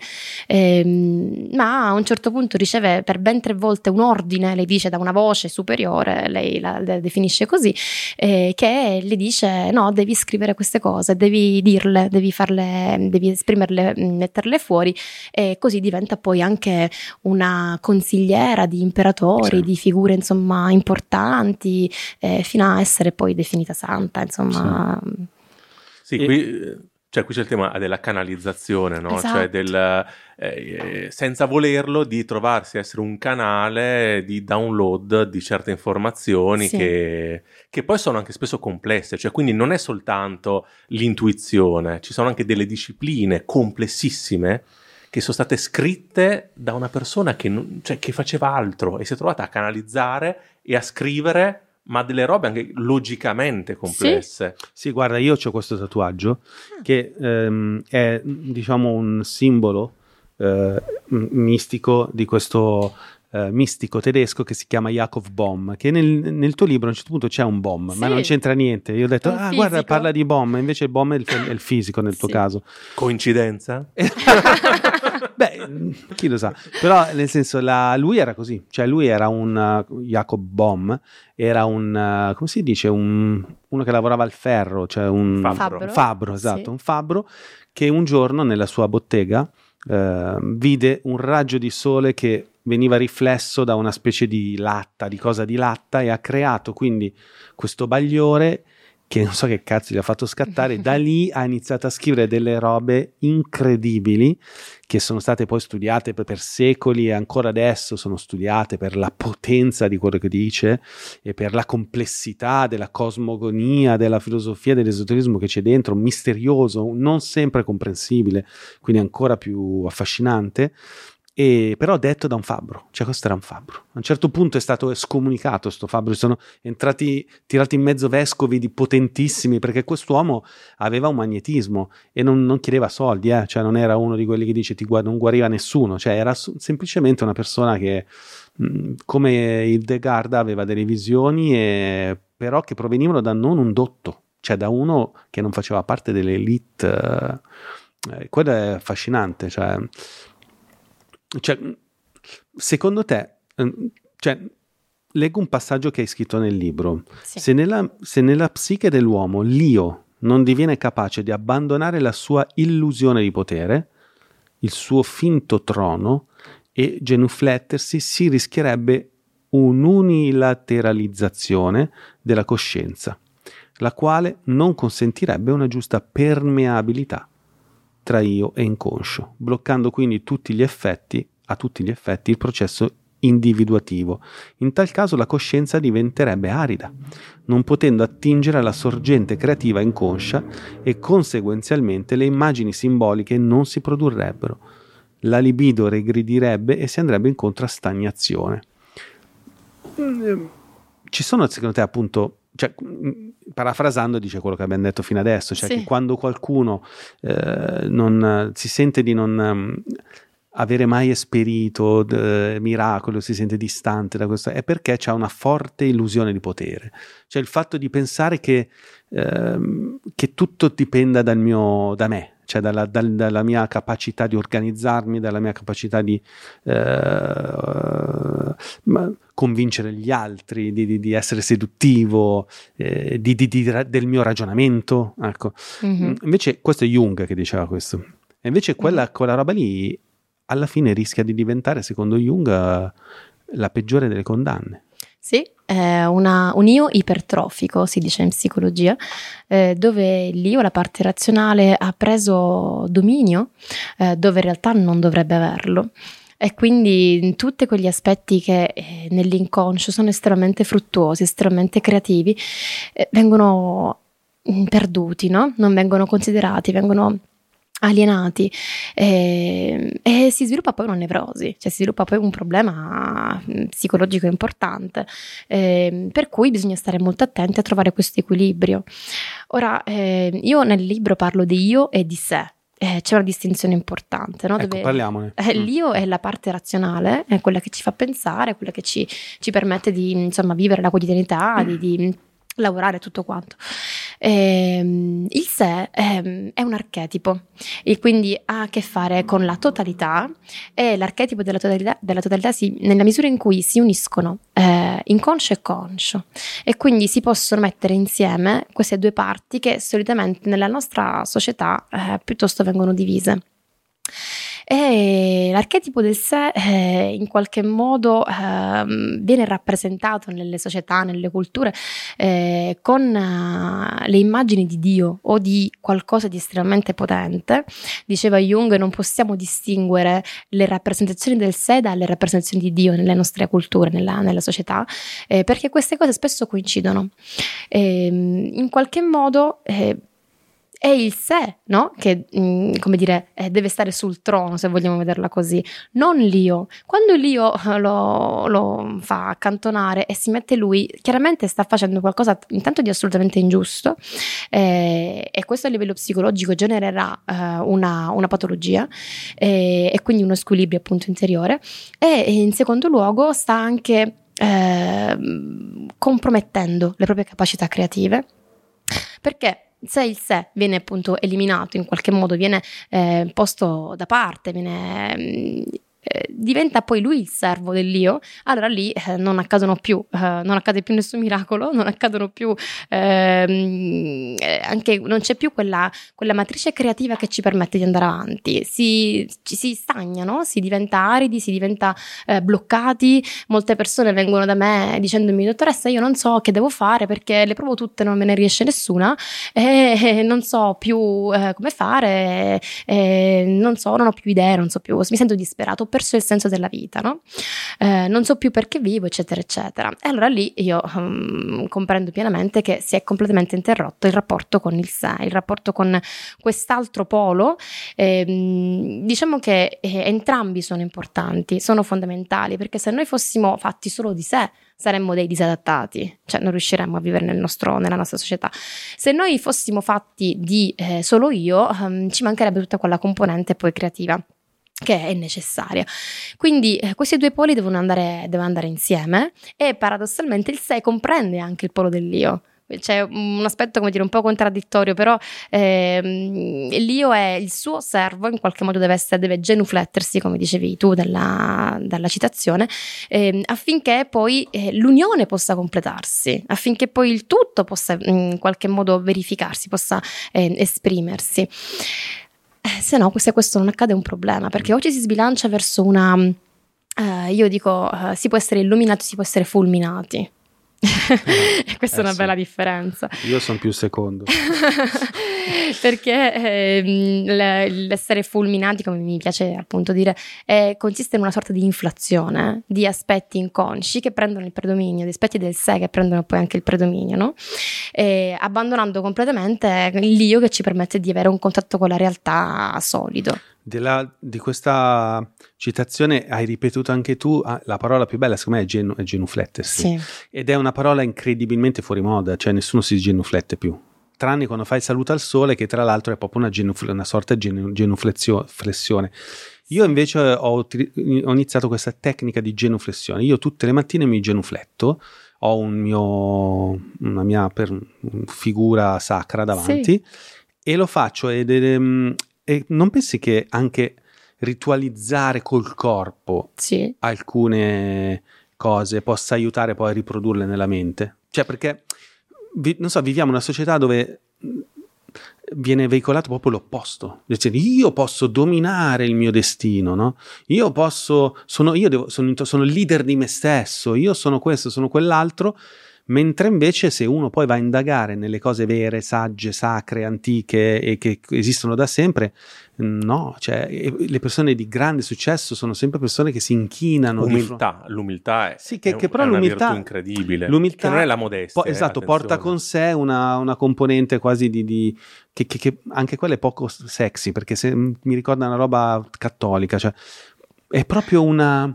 La genuflessione è una, non so come dire, è un misto tra gratificazione, cioè di dire, caspita, mi inginocchio perché è talmente potente questa energia che mi, mi affascina, non, riesco, non voglio io essere al tuo piano e ti gratifico per il fatto che eh, ci sei e che mi, ti posso vedere. E dall'altro, sai cos'è anche? Un po' la, l'allenarsi a lasciare andare, cioè a allenare il proprio psiche che non puoi dominare tutto. Al non controllo. Esatto, certo. al non Sì, controllo, sì, sì, esatto. sì, sì. Cosa ne pensi? Ti risuona? Assolutamente sì, è Cioè, questo il genuflettersi eh, a cui faccio riferimento. Infatti. Ed è, cazzo, è incredibile perché in realtà è così poco, così poco, se ne parla poco, cioè non- nella narrazione comune invece eh, si, si- si tende a, a- a stigmatizzarla, cioè a dire no, beh, se- poi è ovvio che se uno si genuflette al primo che passa, no, cioè, è un rituale, certo. Sì, è un po' il male del nostro tempo, no? Mm. Questo pensare di essere onnipotenti, di poter far tutto, di poter eh, con la volontà dominare ogni cosa e poi ci si rende conto che non è così. Assolutamente, anzi, è il contrario. Dovremmo invece dichiararci umilmente eh, inferiori a delle forze dentro di noi più potenti della volontà, anche solo le emozioni, se noi pensiamo Mm. alle emozioni. Quando noi siamo arrabbiati o siamo spaventati, possiamo rifletterci quanto vogliamo, ma se la paura è veramente grande, non funziona assolutamente in assoluto questo ragionamento razionale per calmarci, no? Anzi, eh, potrebbe a volte anche eh, essere fastidioso. Eh, una tecnica che si usa invece nella, nella gestione delle emozioni è quello di immergersi nell'emozione, non di controllarla, di eh, sentirla, di comprenderla, di accoglierla in modo tale che eh, poi piano piano, una volta che ha finito la sua funzione, perché il messaggio è arrivato, l'emozione da sola si quieterà. Se noi stiamo lì invece a volerla dominare, è una lotta persa, è una lotta perduta. Sì. Eh sì, oh, No, poi una cosa, c'è anche il fatto che quell'io, quell'ego, insomma, quella volontà di controllo, quella presunzione è, è anche creata dal nostro condizionamento, cioè non siamo noi, è frutto di un condizionamento familiare, ambientale. certo. Quindi il, che poi secondo me paradossalmente non è che uno lì per forza viene bloccato, anzi ci sono molti esempi di persone totalmente egoiche che funzionano benissimo. Però, come dire, la loro missione, fra virgolette, divina, cioè, mh, diventano qualcos'altro. Sì, sì. Eh, che poi, secondo me, uno può anche tranquillamente vivere in quella modalità lì. E paradossalmente può anche essere funzionale Sì. alla realtà. Sì. Però, qui uso una parola di origine un po' religiosa, ma è, un'anima dannata, a come dire, qualcosa... Ha venduto l'anima al diavolo, no? Esatto, si dice un sì, po' sì, sì. in termini... Sì, è vero, eh, è possibile. Poi, tra l'altro, in un sistema sociale come il nostro è possibilissimo, no? Sì. Vediamo Sì, uomini che narcisistici. spinge molto verso esatto, questo. esatto, brava, Eh, dillo. eh, uomini appunto che eh, hanno palesemente un disturbo narcisistico di personalità, essere a capo delle- della politica o di eh, insomma eh, posti, insomma avere un ruolo di rilievo. E questo perché in un certo tipo di sistema questo tipo di dinamiche sono premiate. premiato, certo. Esatto. E, e paradossalmente poi gli elettori stessi si, ri- si specchiano in quel modello lì e quindi Sì. lo votano, quindi è una sorta di circolo vizioso che stiamo un po' vedendo ora che sta... Sì, sì, sì, perché quella persona è un po' una rappresentazione no? della collettività, ma allo stesso tempo chi lo vede eh, lo emula o comunque in qualche modo entra nel sistema, no? E allora per entrare nel sistema devi stare al gioco, a quelle regole, e quindi in qualche modo, ehm, in qualche modo incarnare anche tu quel ruolo lì, quelle, quelle Il- caratteristiche là. Il, il politico umile temo che non verrà mai... Eh, figuriamoci chi lo vota, no? No, per favore non mi votare, resto umile. Impossibile. E, hai parlato di narcisismo, sarei curioso di sapere se è una delle cose che riscontri più spesso tra i giovani, soprattutto, cioè sui social media al giorno d'oggi ehm, c'è proprio un tema grosso di narcisismo. Io stesso, che sono un, un, un eterno giovane, mi, mi, mi, rispecchio in questo. No? Poi, vabbè, io lo faccio anche per lavoro, però eh, c'è chi proprio oramai ha sostituito proprio la sua vita a una forma di narcisismo di, legato alla mostrare parti di sé per ottenere più responsi social, social mediatici, eccetera. Ci sono delle, appunto, a parte il narcisismo o compreso il narcisismo, delle nevrosi che vedi eh, più ricorrenti tra i giovani e tra i più adulti e se sono diverse o sono le stesse? Allora, il narcisismo sicuramente, eh, come dici tu, si fonda su questa immagine no? che viene pompata, pompata, pompata per ricevere gratificazione, ma poi dietro non c'è molto. Anzi, il dramma del narcisista è questo, che poi non può stare solo con se stesso. Eh, quando questo accade, eh, il narcisista cade in depressione. E se cade in depressione ci sono però delle buone possibilità mh, hm, di in qualche modo guarigione, diciamo così. Eh, da manuale di psicologia, eh, il narcisista che riesce a sperimentare la depressione ha più probabilità, probabilità sì, di eh, guarire dal narcisismo rispetto a quello che non si fa assolutamente toccare dalle sue parti invece mh, sofferenti. E, um, altri tipi di patologie sicuramente tra i giovani, tra i giovani che vanno a scuola, all'università c'è una forma di ansia dilagante, un'ansia legata a delle, un livello di efficienza che deve essere in qualche modo essere, deve essere eh, come dire, prestante, no? il ragazzo, la ragazza deve dimostrare che a scuola riesce, che all'università riesce, che fa il corso di inglese, che fa lo sport, che è pieno di attività eh, e questo da un lato sì, magari arricchisce da un punto di vista dell'io culturale, no? ehm, dall'altro però distrugge distrugge i momenti di noia, i momenti in cui una persona può stare sola con se stessa, i momenti in cui eh, si può attingere da questa fonte creativa, si può anche eh, rilassare eh, e questo porta a eredità, tanto da perdere il senso e moltissimi giovani, molto più ora che in passato, si suicidano e questo non è un caso. Eh, ho lavorato, lavoro con i ragazzi anche di 10, 13, 14 anni che mi parlano tranquillamente di volersi suicidare. Eh, sono giovanissimi, dici ma mm, sei così giovane, non mi dai davanti e vuoi morire? E sì perché stanno perdendo il senso, sono pompati da questa società che deve in qualche modo ehm, galoppare, no? Eh, questo io ipertrofico che deve dimostrare, eh, però si perde un pezzo della vita importantissimo, la religione è perduta, c'è una crisi religiosa importantissima, eh, i riti, i rituali sono perduti, ormai non ci si sposa più, non, eh, non si fa più il militare quello che era insomma il militare, non ci sono più ehm, tutti quei passaggi che per quanto potessero essere discutibili, perché magari dici ma io il militare non lo voglio fare, oppure io eh, non mi voglio sposare in chiesa, ehm, però avevano un significato in, quella, in quel contesto sociale, no? E adesso sono tutti persi. Eh, l'individuo è nel caos, l'individuo non sa che fare, l'individuo è angosciato, eh, tra l'altro, tutto questo contorno anche eh, legato alla guerra, alla pandemia, eh, alla, alla, crisi climatica. Eh, questi giovani iniziano a dirmi: Ma io che vivo a fare se ho la percezione che tra dieci anni non ci siamo più, se, se, ci duriamo dieci anni, forse domani scoppia la bomba atomica e abbiamo terminato. E allora lì tutta una serie di vissuti estremamente angoscianti che poi si colmano e si calmano con eh, il fare. Il fare continuamente, il tenersi impegnati, l'accendere la tv, il spegnere il cervello, avere il telefonino, eh, il fare eh, sport in misure esagerate, eccetera, eccetera. È una questione di angoscia, che in qualche modo questa società sta eh, esprimendo così, però la strada verso, verso, cui si sta andando non è molto, come dire, non ha delle prospettive molto positive in questa maniera. Eh, eh sì, eh, tra l'altro in questo caso quello che tu vedi um, è causa della... quali sono le principali cause? Cioè il, l'informazione che arriva dai media, i social media, i genitori, l'environment, perché in realtà mh, mm, mh, ci sono tante cose belle che stanno accadendo nell'epoca in cui siamo. Um, um, io credo che manchi forse una narrazione diversa sì. de, de, de la, del contemporaneo, perché in realtà eh, ci sono fiori di libri, anche bestseller, che parlano tipo quelli di... Um, uh, Arari. Arari, esatto, cioè che parlano in realtà di, di, di, un'epoca la migliore possibile in cui vivere, no?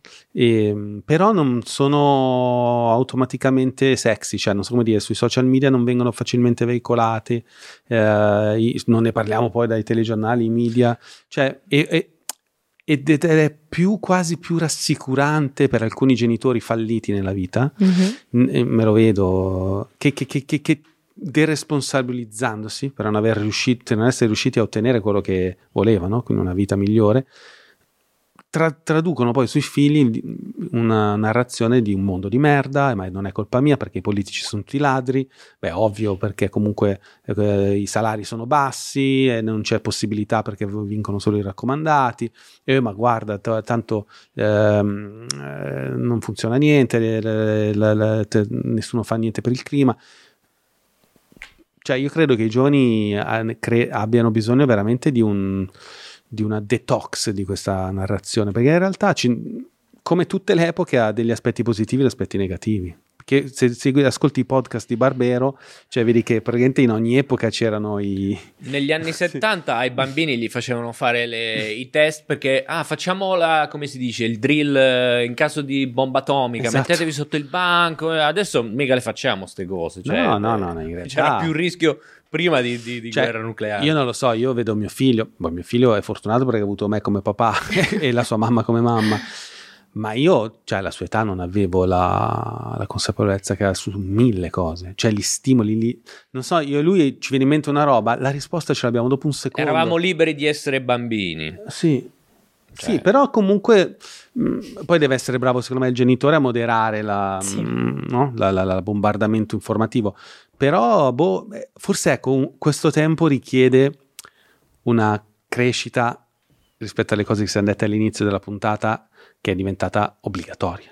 Perché sì. se tu non fai una crescita di fede, consapevolezza, ricettività, eh, a senso dell'abbandono eh, potere della concentrazione, sei all'oblio totale cioè è impossibile resistere perché prima c'erano degli intermediari che erano la Chiesa, lo Stato, sì, sì. Eh, il, il, lavoro pubblico, co- che in qualche modo tu dici, ma io non vado in automatico, tanto non vado sì. allo sbando, perché comunque c'è una narrazione convenzionale nella quale mi inserisco, che erano i, i rituali di cui abbiamo parlato prima, poi prima ancora, ancora di più, e adesso venendo meno quelli, eh, o te la costruisci tu sì. una strada, o se no nessuno te la costruisce e ti suicidi. Esatto, esatto. mancano proprio i pilastri, eh. no? i punti fermi. Eh, e questo nella crescita è importante. Se i genitori non sanno poi darli, là il ruolo importante dei genitori, e se non sanno dare il senso del limite e si fanno trascinare da questo bombardamento mediatico, mm.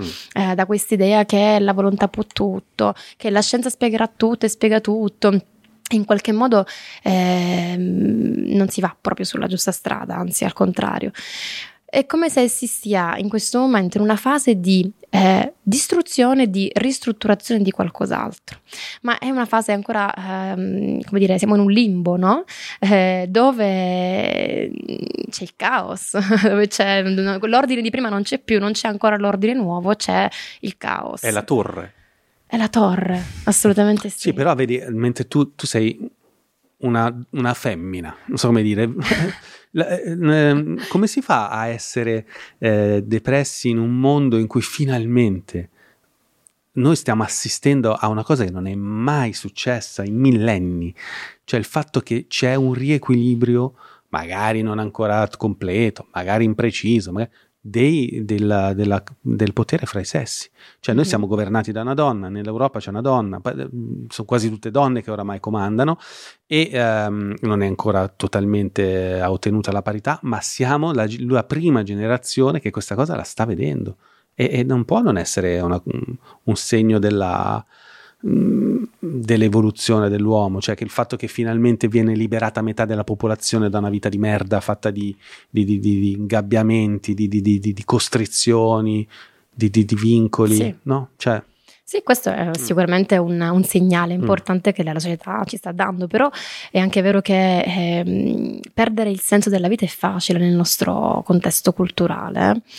Eh, perché in qualche modo lo stile di vita e mh, l'utilizzo di tutti questi mh, social media ci portano a distanziarci da noi, dalla parte più profonda, da quella in cui poi ci sono anche le risposte, dove noi abbiamo in qualche modo eh, una autoguida, ok? Eh, e se questo si perde ci facciamo guidare dai mille influencer che ci sono online o da altri personaggi eh, discutibili, eh, possiamo, cioè, mh, mm, perdendoci, c'è una frammentarietà che ci porta a mh, mm, non, non recepire più il senso profondo delle cose a incanalarci in delle dinamiche che sono gli altri ad aver scelto. E, e mm, per quanto si possono fare de- sì, dei passi avanti, anche per esempio in ambito religioso hanno cambiato il Padre Nostro, non so se anche qualche Sì. altra preghiera, inserendo fratelli e sorelle, inserendo anche eh, degli articoli, insomma delle, eh, dei termini al femminile che prima non c'erano. E, mh, da mh, non ricordo quanti anni, forse 40 se non mi sbaglio, eh, è stato emanato il dogma della- di Maria che è, è risorta e eh, si è, è salita al cielo con tutto il suo corpo, no? mentre precedentemente per 2000 anni È eh, rimasta giù. è rimasta giù e non, non se n'è parlato. No? Eh, questo, come a dire, sono dei segnali che ci dice che c'è un cambiamento in atto. Sicuramente c'è questa voglia, eh, questo bisogno del femminile di eh, mettere un po' al pari la situazione, però anche lì dobbiamo stare attenti perché per mettere a pari la situazione si sta anche un po' esagerando.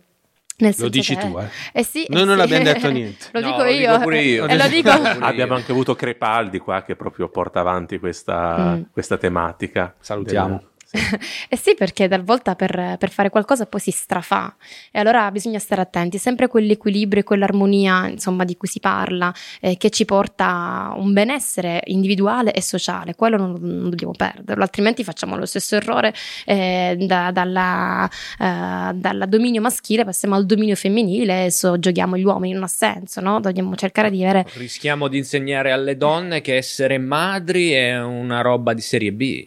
Mm. Eh no, devi seguire la carriera, lascia perdere la, la maternità. Quando poi tante donne magari preferiscono fare le mamme e non Certo. c'è niente di male. E si possono fare entrambe le cose, Eh, esatto. anche, no? Cioè la Eh, complementarietà delle cose che è l'equilibrio. Eh, A patto che l'uomo dia una mano. eh, l'equilibrio anche in questo, Esatto. assolutamente sì, cioè il papà fa il papà. Tuo marito dà una mano. Sì, sì, sì, sì, No, infatti. lo posso dire pubblicamente. Ehm, c'è questo, questo, insomma, il rapper più famoso d'Italia che si chiama Marrakesh, che mi è stato citato un botto di volte da amici e amiche, che dice forse la salute mentale è roba da ricchi. Cioè, nel senso che effettivamente anche lì eh, mi viene in mente anche un'altra cosa.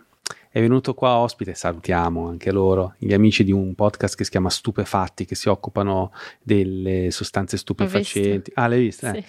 E loro ci hanno raccontato la storia di questo scienziato di Harvard che ha scritto questo libro che si chiama Drugs for Grown-Ups, adesso non mi viene il nome, una specie di Gullit più figo.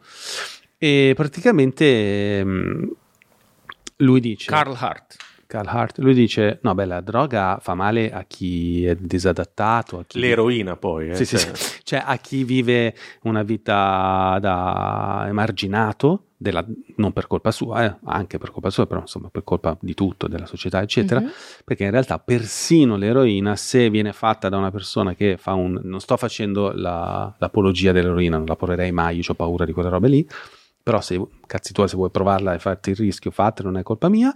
E lui dice: No, beh, io, io mi faccio di eroina una volta al mese perché io me lo posso permettere, perché ho raggiunto un livello di consapevolezza e di una vita di benessere sociale, ho dei rapporti, delle relazioni, degli amici, una compagna di, di qualità, un lavoro in cui vengo ben pagato, vivo in una bella casa, mi posso permettere gli psicologi e tutto quello che voglio. Mm. Persino mi posso fare di eroina. E anche Marrakesh dice: La salute mentale è una roba da ricchi.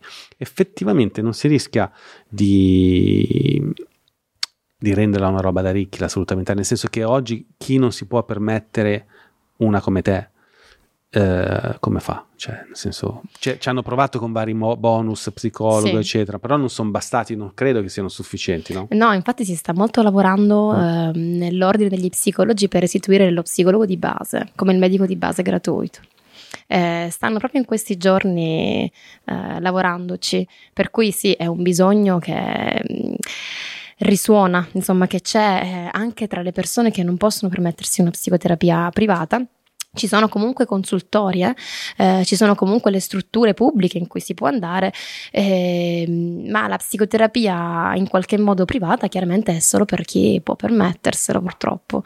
Ehm, poi bisognerebbe capire un po' perché ehm, questa cosa della roba da ricchi, insomma, eh, mi fa riflettere sia sul fatto che eh, c'è questo aspetto legato al dover pagare no? un professionista, eh, ma io mh, non sono molto d'accordo sul fatto che chi ha molti soldi possa, cioè, mi spiego meglio, eh, ha più accesso alla salute mentale di chi non ne ha. Eh.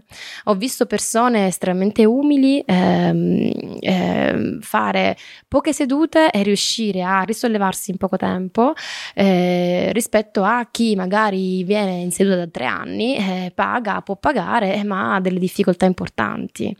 Quindi mh, non sono i soldi che fanno la differenza, non solo perlomeno, sicuramente per accedere al servizio sì. Cioè, una delle robe che viene spesso citata dalle persone che magari sono un po' più perplesse, più eh, diffidenti è questa. Alla fine lo psicologo mh, tenderà sempre per conflitto di interessi a mh, farti capire che devi tornare più a lungo possibile perché così almeno, Mm. almeno paghi di più. Cioè, cioè, non si sa mai all'inizio quanto dura una seduta, quanto No. dura una, una terapia. No, scusa. qua ci vuole l'etica del professionista no? che deve chiaramente Mm. subentrare. Ehm, io dico sempre la psicoterapia si inizia perché deve finire e quando finisce, finisce, nel senso che eh, ce lo diciamo e deve finire, non può continuare perché deve essere un passatempo, perché ti senti eh, come dire più sostenuto, sostenuta perché vai in psicoterapia e pensi "Ah, ora glielo racconto alla dottoressa così un po' mi tranquillizzo, no, ce la devi fare da solo. La psicoterapia serve per camminare con le tue gambe. Poi, come in tutte le professioni, ci possono essere professionisti che non eh, agiscono in maniera etica e che portano l'individuo a diventare dipendente. Purtroppo ci sono e bisogna anche potersene. E se qualcuno è contento di essere dipendente dalla propria psicologa, come hai detto tu, può capitare Sì, anche a quello. certo, no? assolutamente sì. Ci sono persone che io mando via senza ritegno perché dico: No, basta, hai finito, stai bene, è tutto in equilibrio, ce la fai da sola. Non occorre che vieni qui a raccontarmi le tue cose, basta. E magari anche con un piantolino, però poi se ne vanno Ehm, perché fa comodo avere un punto d'appoggio, Eh, sì. soprattutto se uno se lo può permettere. Dice: Ok, io tanto posso pagare, non mi costa niente, vado e no, non funziona però così in termini psicologici. Bisogna avere quell'onestà eh, di dire ok va bene, eh, lui, lei, lui, questa persona ha terminato e dobbiamo fargli fare la sua strada. Il nostro compito è quello di eh, permettere all'individuo di essere autonomo, non dipendente. Ma c'è, non so che la risposta già so che mi direi di no, ma c'è una durata oltre la quale sei proprio messo malissimo, cioè nel senso, cioè nel senso, cioè durata, me- durata, durata veloce, durata media, durata proprio... eh, Woody Allen, la durata Woody Allen. Allora, si potrebbe fare eh, in realtà psicoterapia tutta la vita nella misura in cui c'è sempre da imparare di se stessi, ok? Però piano piano bisogna acquisire gli strumenti per farlo da soli. Eh, la durata no, non c'è perché, come dici tu, mm, come se ci fosse un po', se ho capito bene, una durata tan- tale che eh, la persona può essere considerato grave o senza speranza. eh, mm, allora, sì, dai, cioè che non è, ecco anche lì come si fa a capire quando tu veramente no, ce la puoi fare da solo. Eh, Cioè, si capisce. Mm, da cosa? Eh, si capisce o dai sogni mm, Ah. che si fanno. Ah, ecco perché a me mi chiedono sempre dei sogni, cioè la, la mia psicologa mi chiede sempre i sogni. Eh, Sempre, i sogni, sogni, Esatto. sogni. Ah, ecco.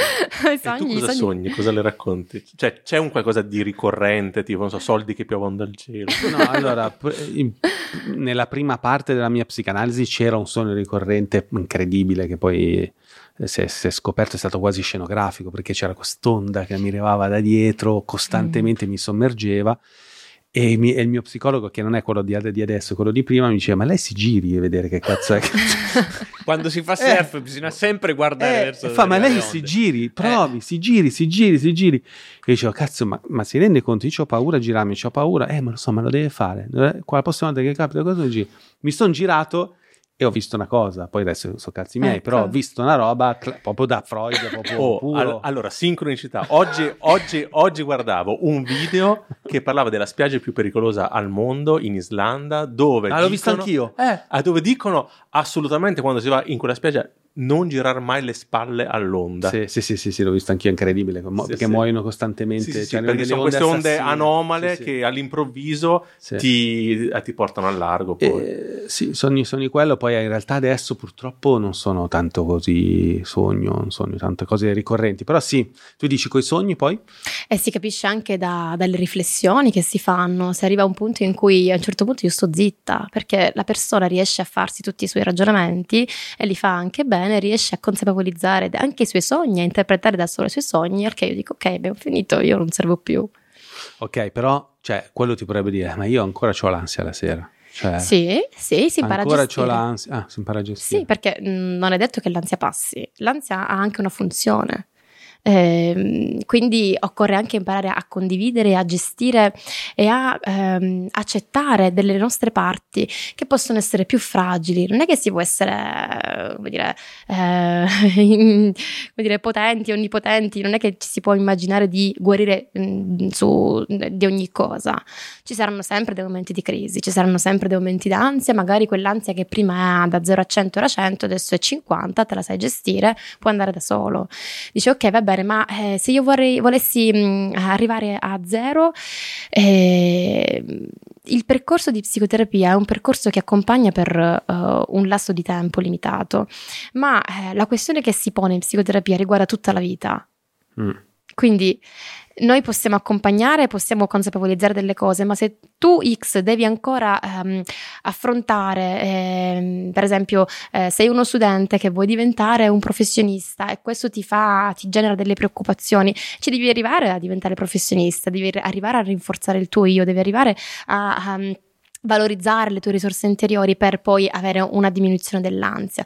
Non per questo occorre fare psicoterapia fino a quel momento. Cioè, si, ci si può anche riuscire da soli. Questa è un po', forse è una visione un po' radicale, ma eh, io sono, sono, dell'idea che se la persona mostra le consapevolezze che in qualche modo deve avere per autogestire queste cose, non vedo un motivo per cui io debba stare lì. E, ehm, e praticamente lo, non ho mai capito se um, ci sono varie modalità di fare la, la, terapeuta, anche rimanendo in ambito junghiano come sì, te. Sì. Eh, perché io sento le esperienze di alcuni miei amici dove magari lo, il terapeuta parla di più, sì. quasi dà dei, quasi dei consigli, oppure fa delle osservazioni su quello che racconti, invece poi ci sono degli altri terapeuti che non dicono quasi mai niente, ti fanno solo domande. E affinché sia tu che poi trovi. Qual è la differenza? Cioè, sono due approcci diversi, entrambi corretti o uno più corretto dell'altro? Cosa ne pensi? Allora, eh, la terapia eh, la fanno le personalità che ci sono in terapia. Quindi magari con alcune persone si tende a parlare di più, con altre di meno. Eh, alcune chiedono eh, maggiore chiarezza nella, nell'esposizione, alcuni invece eh, mi capita che se io dico qualcosa mi interrompono. Io capisco che magari in quel momento non è ben accetto quello che sto dicendo e quindi mi aspetto e pongo domande. In qualche modo ehm, nella relazione si capisce come rapportarsi appunto all'altro. Questo dipende sia dall'approccio approccio, perché ci sono approcci terapeutici che eh, prevedono che magari si stia in silenzio tutto il tempo, si facciano solo domande, a volte in alcuni approcci eh, neanche si guarda in volto la persona eh, si ci mette alle spalle. Eh, ma riguarda moltissimo anche la, la personalità del terapeuta eh? e la personalità di chi gli sta davanti, perché ehm, possono esserci mh, fasi anche all'interno della stessa psicoterapia in cui l'individuo chiede un approccio più quasi psicopedagogico, dove mm. ehm, chiede un sostegno proprio e anche dei consigli che chiaramente non si devono dare, ma eh, bisogna arrivarci, far farglielo arrivare eh, attraverso una serie di eh, come dire, passaggi eh, che vanno attorno a, a quel concetto X. Eh, che non significa indurre un consiglio, attenzione, mm. significa eh, far nascere dalla persona eh, la propria risposta e per farlo bisogna circumnavigare eh, quella, quell'aspetto lì. Ehm, noi siamo un po' come, come degli ostetrici, degli ostetri ci si dice così al maschile, sì, okay. eh, che eh, quando una donna deve partorire, è la donna che deve partorire, eh, l'ostetrica fa che si mette lì e sostiene attraverso le parole, attraverso alcuni magari controlli e movimenti, ma il lavoro grosso lo deve fare la, la donna che sta partorendo. E, ehm, e quindi eh, possiamo essere un po' um, come dire dei sostenitori, eh, talvolta delle guide, perché ci si può perdere nei meandri dell'inconscio, ehm, ma il lavoro grosso lo deve fare la persona. Noi dobbiamo facilitare questo lavoro, non dobbiamo sostituirlo con qualcos'altro, se no mh, snaturiamo eh, la persona. È e... anche forse meno potente la, la terapia. Assolutamente cioè, sì, non funziona. non funziona. No, se noi snaturiamo stiamo facendo, stiamo facendo un danno. Eh, questo è davvero un problema perché la persona non guarirà mai. E invece una cosa che mi è successa... No, vai giovane. No, no, ma se, ma se l'analista è russa, perché a me eh, col primo analista mi è successo che parlavo, non mi risponde, non mi risponde e io ero steso sul lettino, no? Sì. Al che dico, eh? quindi no? niente, ho detto, "Cazzo, starà elaborando, mica, qui, qui c'ho la soluzione. Poi sento, mi- eh, È incredibile. Dormiva. Eh, ma questo racconto almeno un 5 persone me l'hanno fatto. Ma veramente? Sì. Sì, sì.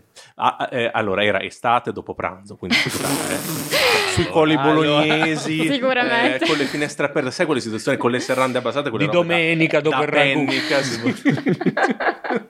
Gli è calata e la parte. oltretutto però- gli parlavo di mio padre, quindi ci sta perfettamente che si fosse Ah, addormentato. eh, Questo è interessantissimo perché potrebbe perché mio poi... padre è soporifero. Ecco, ecco, potrebbe essere interpretato poi in analisi questo No, no, fenomeno. beh, beh, certo, anche lì tutti. Poi, vabbè, al tempo non avevo certi strumenti, però assolutamente molto interessante. Invece, la mia seconda analista, cioè lì era proprio una situazione da studente, quasi per curiosità. Invece, l'analista con cui ho fatto un percorso di vari anni, eh, che si è interrotto naturalmente, lei ha scritto poi un libro dove ha messo vari casi, come dire, di, di persone costrette ad affrontare o tutto oppure niente, no? E mi ha detto, guarda che ti ho messo e lei praticamente con un sogno che l'ho raccontato avevo rappresentato mia, tutto il mio viaggio, no? E un sogno. E lì mi sono reso conto, cavolo, quel sogno che l'ho raccontato è proprio il, il manifesto della, della mia sfida, no? Sì, sì, i sogni hanno dentro. Eh, c'è un modo per, c'è un trucco per ricordarseli meglio, banalmente avere di fianco il block notice di fianco al letto, non so. Ehm, anche lì O anche lì bisogna- allenarsi a segnare, perché io non, boh, non so. Appena sveglio devi... Appena eh, sveglio, sì. Allora, intanto devi aver tempo. Tu hai tempo di rimanere a letto dopo che ti svegli. Bah. Non sei uno di quelli che si alza subito. No, io faccio pure meditazione mezz'ora, Ecco. quindi figurati. E sì, bisogna allenarsi a scriverli idealmente, Mm. ma anche il fatto di potersi svegliare con calma e rimanere a letto, quella è la cosa più importante. Sì.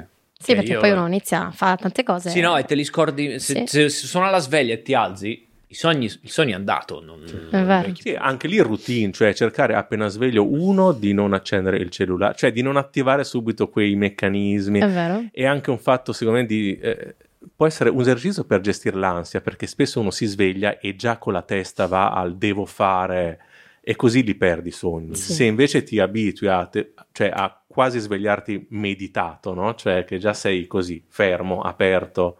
eh, sì, si tengono di più, poi Sì, magari sì, si sì, possono scrivere e sì, sì, analizzare, questo sicuramente. Ma invece ci sono delle cose de- che dai da fare ai tuoi pazienti? Sì. Cioè, in quanto eh, psicoterapeuta, psicologa junghiana, quali sono gli strumenti che utilizzi di solito?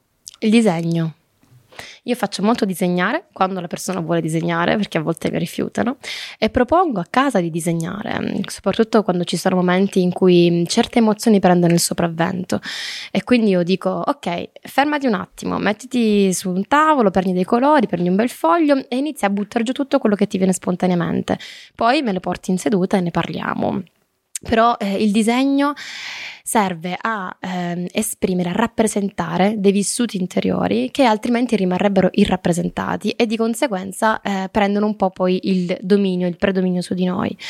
Poterli rappresentare ci permette di eh, vederli intanto con i nostri occhi, eh, di ridurne la potenza di conseguenza e di eh, comprendere il significato di quello che sta avvenendo, perché poi quelle immagini vengono amplificate, perché poi insomma eh, si ci immerge in questo mondo di immagini. Prendi i disegni di... Il, il disegno di Vanni Santoni, ci attimo, avevo per- pensato, infatti. Scusa, no, perché è venuto, lo salutiamo, uno dei nostri guru totali, che è uno scrittore di successo italiano che si chiama Vanni Cioè, Santoni. il libro là, mi sa, no? Ah, esatto, lui, lo salutiamo. La verità su tutto, Vanni Santoni, Ah. che alla fine della puntata, No, durante la, durante la puntata, ha fatto questo. ha fatto questo. Oh wow, Cosa, cosa diresti di- a Vanni? Che compito Vieni arduo. da me. No, lo so, no, lo so, è quasi impossibile. Anche perché li faceva in multitasking, cioè non è che si è messo lì a casa a Sì. disegnare. Cioè, no, mentre- no, lui come te. mentre parlava con Sì. lui, come te, disegnava. era ospite qua e poi ci siamo accorti che aveva fatto quello.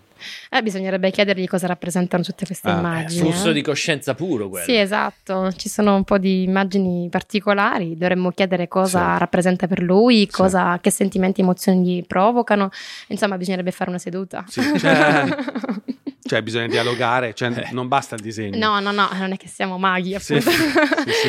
occorre anche qui, eh, non leggiamo nel pensiero, quindi eh, occorre amplificare le varie immagini e capirne poi i collegamenti, le associazioni, i vissuti e sicuramente qualcosa verrà fuori, anche in base agli argomenti che stavate trattando.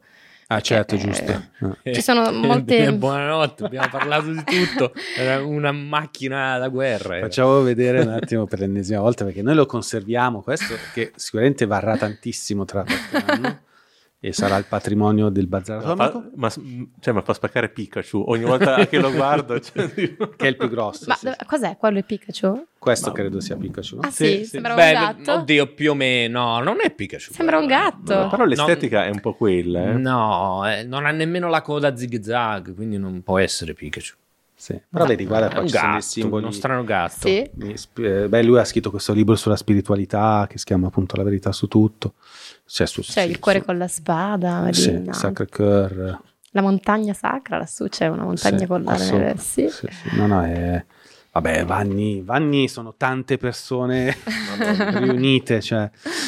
Ehm, Vabbè, puoi rispondere come vuoi, però per curiosità, se una persona dovesse iniziare un percorso, l'abbiamo convinta, o comunque vuole provare a mettersi alla prova e fare un percorso di terapia perché ha delle cose irrisolte, come fare a scegliere il professionista giusto? Perché, per esempio, io nel mio caso ehm, sono incappato, incappato, in, che è stato ospite anche da noi. Marco. In Marco Cappato, no scherzo. Oltre a Marco Cappato sono incappato nelle- nei- in alcuni testi. Tra l'altro, pensa, io avevo letto questi testi senza neanche sapere chi fosse l'autore, perché all'epoca usavo molto il Kindle. Mhm. E il Kindle, che è quella roba lì per leggere i libri di Amazon, non, ci- non si capisce un cazzo. Cioè, non si capisce, a un certo punto non capisci Sì. in che libro sei, Vero.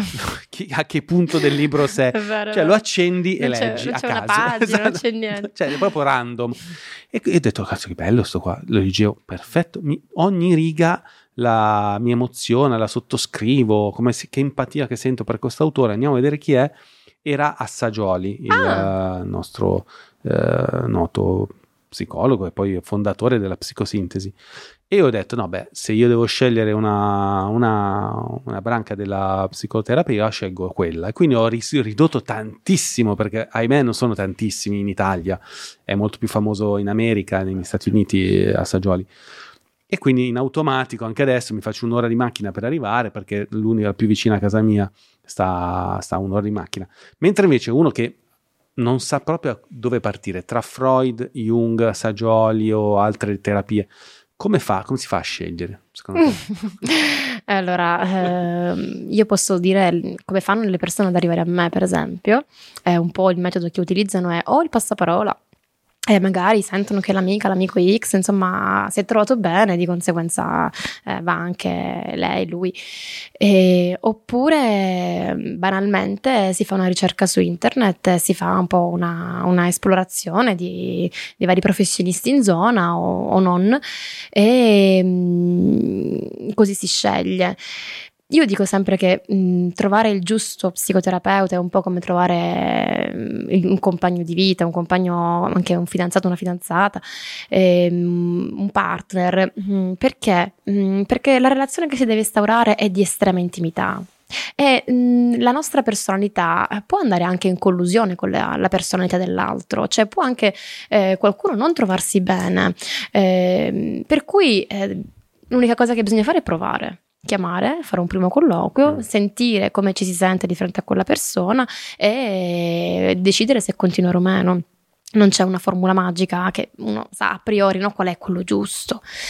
Anche per l'approccio, ehm, c'è chi preferisce per esempio una- un tipo di terapia più breve, quindi quella più cognitivo-comportamentale per esempio, o la strategica breve, eh, c'è chi preferisce per esempio utilizzare l'ipnosi e quindi va da chi un professionista che conosce l'ipnosi, c'è chi mh, preferisce magari ehm, affrontare questioni come i sogni, ehm, l'inconscio in maniera appunto più profonda eh, e magari va poi da uno psicanalista di stampo freudiano, lacaniano, junghiano eh, o di psicosintesi che poi a Saggioli è stato, cioè in qualche modo eh, integra un approccio junghiano no? con un approccio che invece è connesso alla coscienza, alla volontà, eh, lui dà, cioè in qualche modo ci sono anche dei compiti, ehm, delle, delle attività, ehm, cioè pone in rilievo ehm, anche l'aspetto della, della volontà che talvolta nell'approccio junghiano eh, viene asservito al sé, no? viene in qualche modo ehm, fatto genuflettere al sé, eh, mentre a Saggiori dà un, un valore più spiccato. Eh, è anche vero che non è sempre così, attenzione. Eh, per esempio, io lavoro molto anche sull'io, eh, quando c'è qualcuno che mi rendo conto ha un io troppo fragile, ancora poco sviluppato, ehm, lavoriamo molto, molto di più su questo che sui sogni, per esempio, o facciamo un po' e un po', perché se no rischiamo di sbilanciarci troppo su quel versante che, mm, come dire, è già fin troppo alimentato, fin troppo ehm, eh, preponderante, ecco, in questo senso. No, mi torna ancora di più il fatto che mi chieda sempre dei sogni la mia, perché io invece ho un io esagerato, perché se no non farei questo programma e non farei il lavoro che faccio. Quindi dici, vabbè dai, mo sentiamo cosa dici, però dai, sogni, cioè nel senso... L'equilibrio, esatto, no? Ti cioè, porta... Cioè, se no, stavo qua a sentire il tuo show tutte le volte, anche qua. Però a sto, a sto giro sei tu che mi dai i soldi a me, non se no io ti devo pagare. Ma quando cominci fai benvenuti a... benvenuti a una nuova puntata. Nella mia analisi.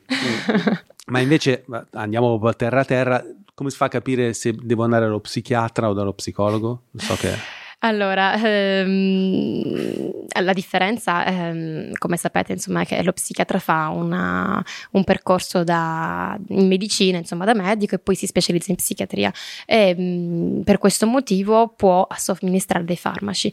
Lo psicologo invece fa la laurea in psicologia eh, e poi può fare la specializzazione in psicoterapia e non può somministrare farmaci. Diciamo che solitamente o si arriva ad uno o si arriva all'altro in maniera casuale. Eh, a volte capita che arrivano da me persone che io ritengo debbano eh, intraprendere un trattamento farmacologico e eh, li metto in contatto, li faccio in qualche modo contattare degli, degli, della, degli psichiatri e si collabora si lavora insieme perché accanto alla terapia farmacologica è necessario un trattamento psicoterapico, altrimenti eh, spesso il problema poi un domani si ripresenta magari si cura il sintomo in quel momento, poi il farmaco a un certo punto si deve togliere, eh, oppure se non si può togliere si prende nel lungo termine, eh, ma non si affrontano mai le questioni fondamentali dietro quel sintomo e quindi questo porta a, a come dire, un appoggiarsi al farmaco senza lavorarci seriamente. Quindi eh, la psicoterapia invece è completa perché a volte il farmaco è assolutamente necessario, altrimenti anche la psicoterapia viene inficiata, cioè non si può fare a volte psicoterapia se non si ha un minimo no, di equilibrio equilibrio psichico tale da permettere una riflessione, un'attenzione. Se la persona continuamente si alza e urla e scappa, come faccio a fargli psicoterapia? Allora occorre un attimino ehm, um, un trattamento farmacologico che riequilibri eh, certi aspetti e poi si può lavorare in psicoterapia ma queste cose devono andare insieme. Diciamo che si capisce, eh, no, l'individuo non può capirlo, deve fare intanto una consulenza professionale, insomma, o da uno psichiatra o da uno psicologo e saranno i professionisti a dire sì, ok, occorrono dei farmaci oppure no, devi fare solo della psicoterapia. Anche gli psichiatri, mm, per esempio, fanno così, cioè se una persona si rendono conto che non occorre che prenda dei farmaci, dicono no, non, servono, non serve fare questo tipo di trattamento, vada a fare della psicoterapia e quindi poi viene eh, in qualche modo in, indotto a farla, insomma, invitato certo. a farlo. Eh, grazie Gabriella, eh, hai altri progetti per il futuro, nuovi libri o nuove cose che ti sei data come obiettivo? Beh sì, ci sarà una, una, giornata di studio il 23 settembre a Palermo che sto organizzando con il Centro Italiano di Psicologia Analitica eh, e sarà proprio sul miracolo dell'incarnazione dello spirito nella, nella psicoterapia, eh, che detto così sembra una cosa strana, in realtà è proprio consiste nella, eh, nella parlare di quello di cui oggi abbiamo parlato, cioè ehm, ovviamente in parte, poi ci saranno altri interventi di altri professionisti, eh, cioè di questa dimensione appunto energetica, archetipica in termini psicologici, eh, che ha a che fare quindi con quello che oggi non abbiamo nominato, che sarebbe l'inconscio collettivo? E che consiste in questa dimensione inconscia che condividiamo tutti gli esseri umani di ogni tempo e di ogni nazionalità e che trasporta in qualche modo, comunque porta dentro di sé delle informazioni. Nell'inconscio collettivo, in generale nell'inconscio, il tempo non è lineare, non c'è un tempo che va da A a B, da un passato a un presente a un futuro.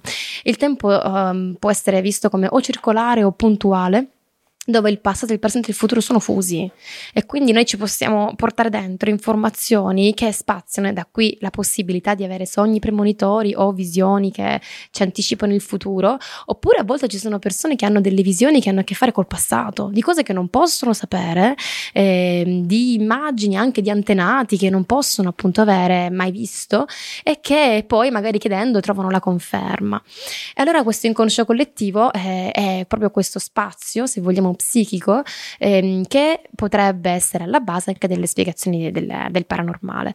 E ehm, l'inconscio collettivo è costituito dagli archetipi eh, e gli archetipi ehm, anche in seduta si manifestano eh, e noi lo vediamo attraverso tutta una serie di sintomi, di, di, di comportamenti, eccetera, eccetera. Quindi è interessante affrontare l'argomento, ma come eh, osserviamo, come, eh, cosa accade quando ehm, quella dimensione archetipica X eh, si manifesta nella relazione terapeutica? Come come agiamo, eh, è tutta una serie insomma, di questioni che poi verranno eh, aperte insomma, okay. dai, dai, vari... Beh, molto interessante. A Palermo quando? A luglio? È il 23 settembre. settembre. Ah, sai che forse sarò a Palermo il 23 settembre? non sto scherzando perché ieri...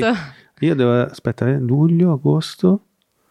Eh, sì, potrei esserci incredibilmente. Bene. Beh, questa è un'altra Ti invito Il 23 è sabato, vero? Credo di sì, sì, sì, è un sabato eh, alla no, ex chiesa di San Mattia. Sì? Dopo ci mi mandi. Bene. Incredibile. Eh, l'ho saputo ieri, tra l'altro. E, mh, volevo chiederti un'ultima cosa. Visto che, dai, quando si sente parlare di telepatia, premonizioni, sincronicità, cioè si crea un ma- cioè, si, si, si, produce ai nostri occhi navigando su internet ovunque una marea di fuffa, di, di, di cose new sì. age, di, di cose eh, dove pieno di persone che si improvvisano più o meno consapevolmente per uh, fare soldi, per uh, ricavarsi una carriera, proprio per, per ego proprio, no? sì, sì, che creano sette, che creano quello e quell'altro. C'è una, un modo che utilizzi tu e che, che, che puoi consigliare per uh, appunto fare la da filtro, cioè per capire quando uno è un fuffaguru, come si dice adesso, oppure è una persona che effettivamente ha dentro di sé delle qualità che possono essere utili al mio, al mio percorso.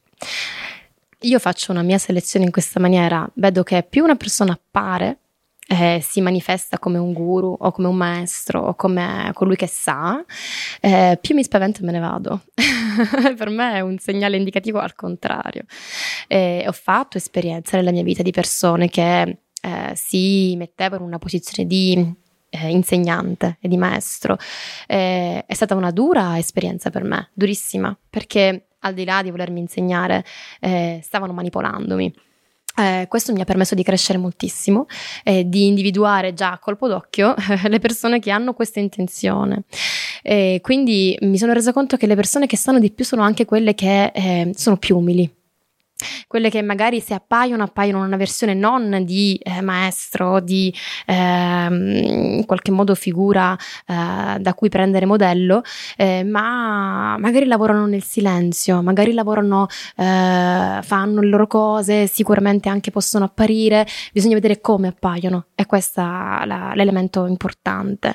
Eh, tempo fa vidi una, un profilo Facebook di un tizio che continuava a sostenere di essere Gesù incarnato. E si era fatto crescere la barba, i capelli, si vestiva con... La... Invitiamolo a come nome, lo vogliamo si vestiva con queste, insomma, questi abiti di un tempo e un sacco di gente, sì. un sacco di gente stava dietro questo personaggio.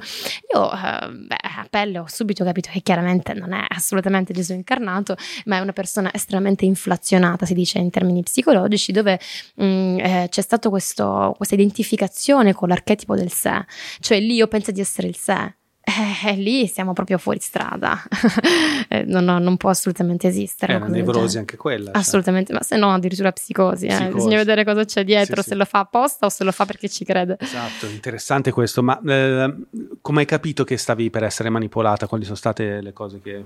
Per fortuna era in analisi.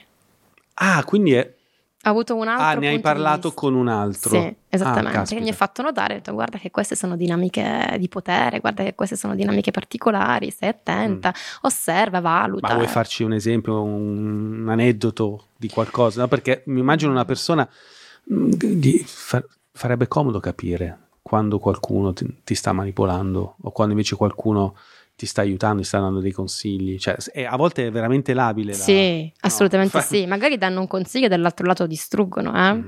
magari si propongono, anzi spessissimo, e spesso queste persone sono delle persone narcisiste, che si propongono come coloro che vogliono aiutare, coloro che possono darti quello che cerchi, ma è un primo, ha un primo impatto, è così, dopodiché si iniziano proprio a trasformare e iniziano a denigrare, a dire che eh, a me diceva che dovevo stare zitta, che non dovevo parlare, che dovevo solo ascoltare, che eh, non, era, non dovevo insomma intervenire in alcun modo eh, e questo mi ha fatto accendere un campanello d'allarme, ho detto perché devo stare zitta, cioè non ho capito. Ehm, e quindi poi piano piano ho elaborato e mi sono resa conto, per fortuna all'inizio, insomma non era assolutamente successo nulla di grave, ma se ne sentono.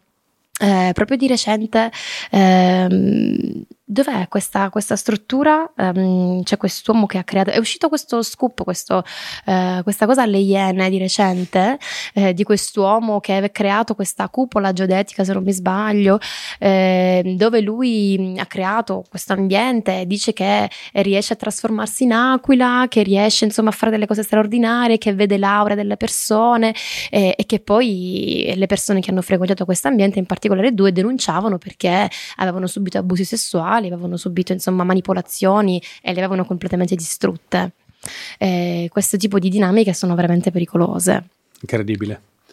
Mi viene da pensare che se dovesse, esserci, se dovesse esserci una persona con dei reali superpoteri, Sì, chiamiamoli così, io credo che li centellinerebbe. assolutamente. Perché sì. avrebbe il terrore di fare il vuoto intorno a sé, perché una persona che dovesse veramente avere delle capacità di un certo tipo, Non lo dice. no, no, cioè le persone la, la userebbero soltanto, ma poi scapperebbero perché è una persona con cui non, non ti puoi relazionare, è una persona che ti spaventerebbe troppo. C'era Sì. il film di Clint Eastwood, eh, Unbreakable, Hereafter. Unbreakable. no, Ah. Hereafter, quello che parlava dell'aldilà, dove c'era Matt Damon che aveva sti poteri. Ah, E poi tutte le persone se ne andavano da intorno a lui. Lui voleva trovarsi una fidanzata, ma appena poi veniva fuori sto discorso, quella se ne scappava perché è una cosa che ti, ti lascia solo lì così. Sì, eh, secondo me in genere succede che quando eh, appunto eh, c'è l'ego dietro, eh, il potere che ha su di te quella persona a un certo punto svacca, prende il sopravvento, cioè c'è una sorta di crescendo Sì. perché quella stessa persona non riesce a controllare quella brama di potere, quindi quando tu sei da adepto assoggettato è lì che lo sgami, cioè perché proprio mm, esagera. Sì, sì. Eh, Però alcune personalità hanno bisogno di figure così. sì. Eh, infatti. E quindi lì eh, se lo cercano proprio, Sì, sì, no? sì, sì, anzi, il legame si, si rafforza. Sì, cioè non è solo colpo del, colpa del Ah, no, manipolatore. Sì, no, io mi ricordo, a me succede il contrario perché capita ogni tanto nel mio piccolo di avere, a- mi è capitato in passato di avere delle persone che fanno i nostri corsi che hanno quella tendenza no, a vedermi come un guru, Sì. E mi ricordo sempre, noi ci ridiamo sempre questo aneddoto che eravamo a Bali in Indonesia, stavamo facendo surf perché noi portiamo i corsisti una volta all'anno in Indonesia a fare un percorso là perché ci piace in realtà. Una Fantastico. scusa, sì. Mi scrivo anch'io adesso. No, no, guarda, cioè, non lo so, io non voglio più andare, ogni volta che vedo i video di Bali dico, no, beh, torniamo a Bali, cioè è proprio una, una droga incredibile, bellissima, cioè. e poi una scusa per fare una cosa bella in compagnia di persone che hanno voglia di farla insieme a noi e facciamo sempre questa giornata dove facciamo l'iniziazione al surf, Ah, cioè che secondo noi è una pratica, a proposito di assaggioli, eh, psico, no anzi di Jodorowsky, psicomagica sì. cioè che effettivamente riuscire a tenere l'equilibrio su un'onda è una metafora bellissima della capacità di eh, sublimare certe energie, no? E, e solo che cazzo quell'anno lì abbiamo sbagliato di brutto e non erano molto attenti i coach e quando tu fai surf praticamente devi utilizzare una tecnica ben specifica di eh, flussi, no? Quando uno surfa viene verso il centro, quando uno torna, torna indietro verso le onde, verso il largo, deve passare dal lato, se no quelli che surfano ti surfano in Ah. fronte e ti spezzano le ossa. E praticamente è successo che invece a un certo punto nessuno controllava che questa- questo flusso funzionasse e una ragazza, ahimè, non so- mi ricordo dove si fece male, forse alle co- eh, si me. era rotta una Come cose- E io ho detto, sono fottuto. Cioè adesso Mm. qua mi denunciano, eh, il Money Surface è finito, la- il nostro brand è sputtanato, questa ci denuncia, invece vado lì vicino, tutto umile, non sapevo, senza, senza parole, non sapevo neanche se scusarmi, ho detto questo, e invece questa tipa mi fa, grazie. grazie. E anche il suo fidanzato mi disse, Davide, grazie. Era proprio quello che lei aveva bisogno. e io mi sono guardato, ho guardato loro e ho detto, bella liga. And- andiamo avanti ragazzi, sotto un'altra. Cioè, è incredibile la dinamica che può raggiungere... Cioè, questa... Anche atti- danneggiandosi, sì, dici? questa attitudine to- di totale abbandono verso il guru, io la trovo assurda. Cioè, se fosse capitata a me direi, ma testa di cavolo, cioè, organizzatevi bene. Questo qua mi è arrivato addosso, spiegateci quello che dobbiamo fare, no? Sì. Sì. E eh, sì, questa boh, la osservo spesso, la vedo in crescita anche, non so. Ehm, cioè c'è una richiesta da parte delle persone del mentoring. Sì, sì, no? sì. Cioè, tanto va di moda molto anche la nuova, nuova professione dei mental coach, no? Ecco, qual è la di- ecco, brava. Brava. Bravo tu, Oh, io non ho male- parlato. eh. no, meno male che è venuto in mente, cazzo. Cioè, mental coach, adesso aiutami se, se sbaglio. Ehm, andare allo psicologo per qualcuno a me piace, cioè non ho paura di dirlo perché io adoro gli, gli psicologi, cioè Jung, eh, Freud, io li ho letti tutti, Lacan, cioè sono dei guru, cioè per me sono al pari di che cazzo ne so, Di Werner Herzog, no, non esageriamo. che viene nominato in tutte le No, puntate. cioè sono al pari di un boh, di, un, di, un- di, di Yogananda, di, di gente di, di, di- di guru veri, cioè sono dei guru, dai, cioè Jung Hanno insegnato tanto. basta, è incredibile, cioè sono dei boh, de- de- de- de- de- degli esploratori, de- della gente incredibile che ha creato qualcosa di nuovo, cioè Sì, boh, sì, Dei pionieri. è para- paragonabile a una scoperta della ruota, secondo me. No, la scoperta della psicologia è paragonabile alla scoperta della ruota, da quanto è È un salto evolutivo. È un salto evolutivo incredibile. È un dono. Se fossi complottista, direi che erano tre alieni che sono arrivati. Beh, allora prima Dostoevsky forse, cioè, cioè, è avvenuto un po' quella- dalla letteratura, Eh poi sì, sì, è stata un'evoluzione, Ah, chiaramente ah. la filosofia e Sì, poi sì, tutto sì. il resto. e, e alla fine, ehm, però, cazzo, ancora in Italia c'è chi si vergogna Sì. ad andare allo psicologo e quindi dice: Ma sai com'è? No, vado dal mental coach. E esiste sta roba? Sì, certo, è Cioè- più accettabile in termini Eh, insomma, Ma culturali. che cosa cambia? Allora, sinceramente non so di preciso il percorso di un mental coach, farà un corso che non è una laurea, Eh, non credo che ci... Sai che non mi sono mai informata. No, io lo so, cioè, Cos'è? si fanno dei corsi che non hanno, poi non ti danno il certificato di mental Ah, coach, ma ecco. non, ha- non sono riconosciuti, esatto, non c'è un percorso accademico ufficiale. Cioè. Non c'è una laurea No, in eh, mental già coaching. questo. Però vabbè, insomma, Eh, sì. Sicuramente sono dei corsi che magari possono aiutare a, eh, come dire, scardinare alcune dinamiche che magari la mente può mettere in atto, ma può lavorare in eh, situazioni estremamente mm, ristrette, ok? Cioè, per esempio, io ho l'ansia dell'esame, aiutami a gestire l'ansia per l'esame e magari ti può insegnare delle tecniche. Io adesso parlo, ma senza... Sì, non no. ho mai conosciuto un mental Vabbè, coach. te lo dico io, cioè, per esempio, la, da quando Jacobs ha vinto i 100 metri, eh, questo eh, fenomenale sportivo italiano, eh, ehm, diciamo, tutti hanno iniziato a parlare di- della sua mental coach, perché Ah. che, che secondo me è una persona di qualità, poi non lo so, non la conosco, eh, però insomma, lui non voleva correre la finale dei 100 metri. Cioè aveva paura, dice no, io non sono all'altezza, no, io sto seduto qua e lei le ha telefonato e l'ha motivato a farlo. Nicoletta Romanazzi. Esatto, l'ha motivata a farla, poi infatti dopo ne hanno parlato tutti i giornali per, per settimane dopo. E da lì, ma in realtà già da prima, è nata sempre di più, diciamo, questa eh, moda del mental coach, che soprattutto nello sport è molto Mhm. utilizzata. Sì, sì, Quindi è interessante. motivante magari. Forse, esatto, forse eh, può essere, perché non vorrei che poi si crei un po' un'ambiguità. Eh, Cioè uno va dal mental coach, perché ti faccio un esempio. Io sono un financial coach, cioè da- io dal 2010 aiuto le persone a migliorare la loro condizione finanziaria, no? E io all'inizio, quando ancora non avevo un'azienda, non c'era dietro tutto un brand, cosa- facevo in prima persona il coaching one to one su Skype, all'epoca, all'epoca c'era Skype, pensa. non c'è ancora Skype. Sì, sì, insomma. c'è. Eh, A volte lo uso.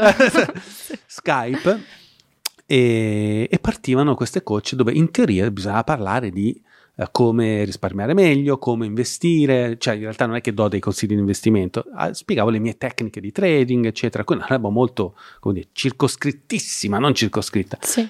Oh, com'è, come non è, alla terza, alla quarta, alla quinta sessione di coach di trading, si finiva a parlare, la moglie mi ha lasciato e mio figlio non fa quello che gli dico, eh ma io tu cosa ne pensi del fatto che non riesco a mangiare abbastanza pochi carboidrati, cioè andava naturalmente Sì. ad un tema eh, psicologico più profondo, perché ho come la sensazione che qualsiasi manifestazione della vita alla fine sia una conseguenza di quanto tu sia centrato a livello eh, cioè quello che hai detto te tra il sé e l'io, cioè anche nello sport, anche nella, Sì. nella trading, anche nella Tutto. finanza. E quindi mi dico, attenzione, son- sto facendo brainstorming in tempo reale con te. Quanto può essere pericoloso per un mental coach e quanta etica deve avere un vero mental coach per dire no, beh, aspetta, qua io non posso, non, non ne ho diritto di parlare, no? Assolutamente sì, Mm. Eh, non sempre c'è, però ci Mm. auguriamo che Mm. ci sia, perché poi lì si, si passa eh, e si va su un altro versante dove è necessaria una figura professionale laureata, no? Un- uno psicologo addirittura uno psicoterapeuta, è la stessa differenza eh, che poi, mh, che anche questa è una questione apertissima, ampiamente dibattuta, no? Eh, la differenza tra psicologo e psicoterapeuta. Eh, lo psicoterapeuta ha altri 4-5 anni di analisi di, di formazione, Urca. oltre alla laurea, assolutamente certo. Ho fatto io la laurea più altri 4 anni più un quinto, eh, con 8 ore di supervisione di analisi personale. Cioè, quindi sono Nella dieci nostra- anni prima di fare il psicoterapeuta? Sì, esattamente. Dieci anni, Sì. dieci anni. No, Esatto. perché invece il mental coach sono mm, dieci mesi. Sì, assolutamente c'è una bella differenza. E, e stavo dicendo, ehm, molti psicologi ehm, sostengono che lo psicologo cura, ed è assolutamente vero che lo psicologo cura, però eh, la domanda è dove può arrivare lo psicologo e dove può arrivare lo psicoterapeuta? Qual è il confine? Eh, come si fa a definirlo? Questi sono eh, quesiti e questioni ancora aperte che hanno ampio dibattito nel mondo della psicologia. Eh, c'è chi sostiene che lo psicologo eh, debba mh, eh, sostenere in determinate situazioni della vita un lutto, una separazione, eccetera, eccetera, ma non può curare ehm, disturbi di personalità, mentre lo psicoterapeuta sì, c'è chi dice che non è così, Eh, insomma c'è davvero in questo momento, non, non Eh. ci sono delle normative. Mi Quindi- sembra che ci sia un bel casino. esatto, esatto, e il mental coach si colloca in qualche modo. Aggiunge casino. È un, è un manicomio. eh. Eh sì, esatto, esatto, dobbiamo anche un po' accettare un po' di follia in tutto questo. Senti, poi ti lasciamo andare. Ultima domanda. Mi piace sempre chiudere con cose molto profonde e cose molto che hanno a che fare con tutti i discorsi che avevi detto fino adesso. Quanti ne hai fatti innamorare durante le sedute?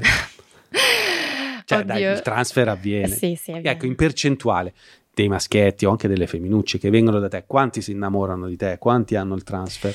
Allora, non tantissimi, nel Cioè, senso... quelli eh, dichiarati. Poi Esatto. dopo, eh, poi dopo mica, mica tu li lasci il, il- il modulo da compilare. Ah, qua fuori c'erano innamorato. ah, dei personaggi strani eh, che si aggiravano. Mi fanno anche stalking. Sì, sì, sì. Eh, No, no, allora qualcuno c'è stato ha avuto delle, anche serie difficoltà eh, perché hanno anche lasciato la terapia perché mi hanno dichiarato di- apertamente che non potevano continuare perché avevano questo, questo sentimento, queste emozioni nei miei confronti che io ho tentato di elaborare perché il transfer esiste, il transfer erotico è eh, assolutamente una realtà in psicoterapia. Ehm, occorre elaborarlo, però a volte eh, non lo si vuol fare, non si è pronti, non lo si accetta, eh, insomma le motivazioni possono essere le più disparate e mi è capitato che hanno interrotto perché non riuscivano e magari si saranno rivolti a qualcun altro. Ehm, però mh, sicuramente 3, 4 ehm, dichiarati. Se possiamo fare un numero, insomma, giusto per ridere Tutti e scherzare. uomini o anche qualche... Eh, uomini, uomini, sì. uomo?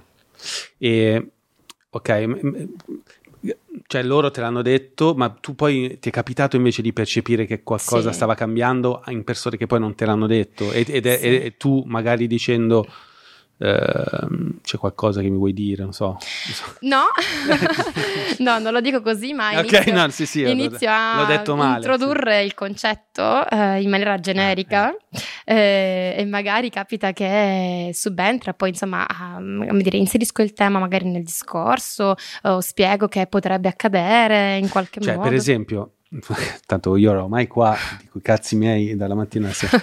Cioè, se una Tanto psicologa poi lui li taglia se sì. serve. No, io non sto registrando ora. eh, cioè. cioè, cioè, se la psicologa ti dice, ma lei che ama sedurre tutti, sta per caso seducendo anche me qu- eh, quando Mm. viene qua? Mm. Potrebbe essere quello una... Eh, potrebbe essere, Potrebbe assolutamente essere. sì. ed è uh, una- un, elemento, un elemento da prendere in considerazione.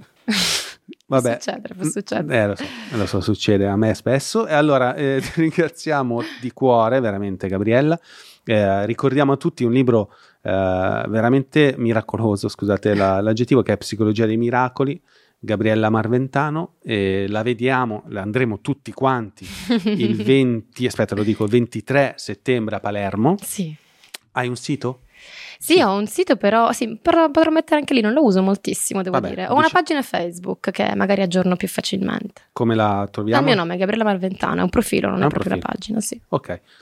Ah, ti ringraziamo anche perché questo è il primo video della tua carriera. sì? Non ci sei su internet, No. non ti abbiamo visto. Quindi ti ringraziamo. Quando Quindi- sarai famosa, noi saremo stati Esatto. i primi. Quindi Grazie non sei, non sei una- un fufaguru, perché quello che ha detto prima che No. i fufaguru compaiono dappertutto, tu invece... Lei invece ha centellinato le sue Esatto, presenze. esatto. E chi lo sa se un domani sarò Esatto. anch'io.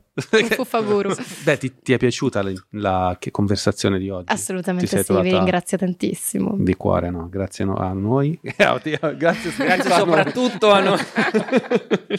Qui noi citiamo No. altri ospiti, devi sapere. No, beh, c'è un ospite che salutiamo, sempre quello di Stupefatti, che nella prima volta che è venuto ha iniziato la puntata dicendo eh, io ho detto grazie di essere qui lui e lui mi ha detto no, grazie a voi, ma grazie soprattutto a me. benvenuti a voi, benvenuti a voi e, soprattutto e a poi me. con gli occhi proprio che gli brillavano e benvenuto soprattutto a me.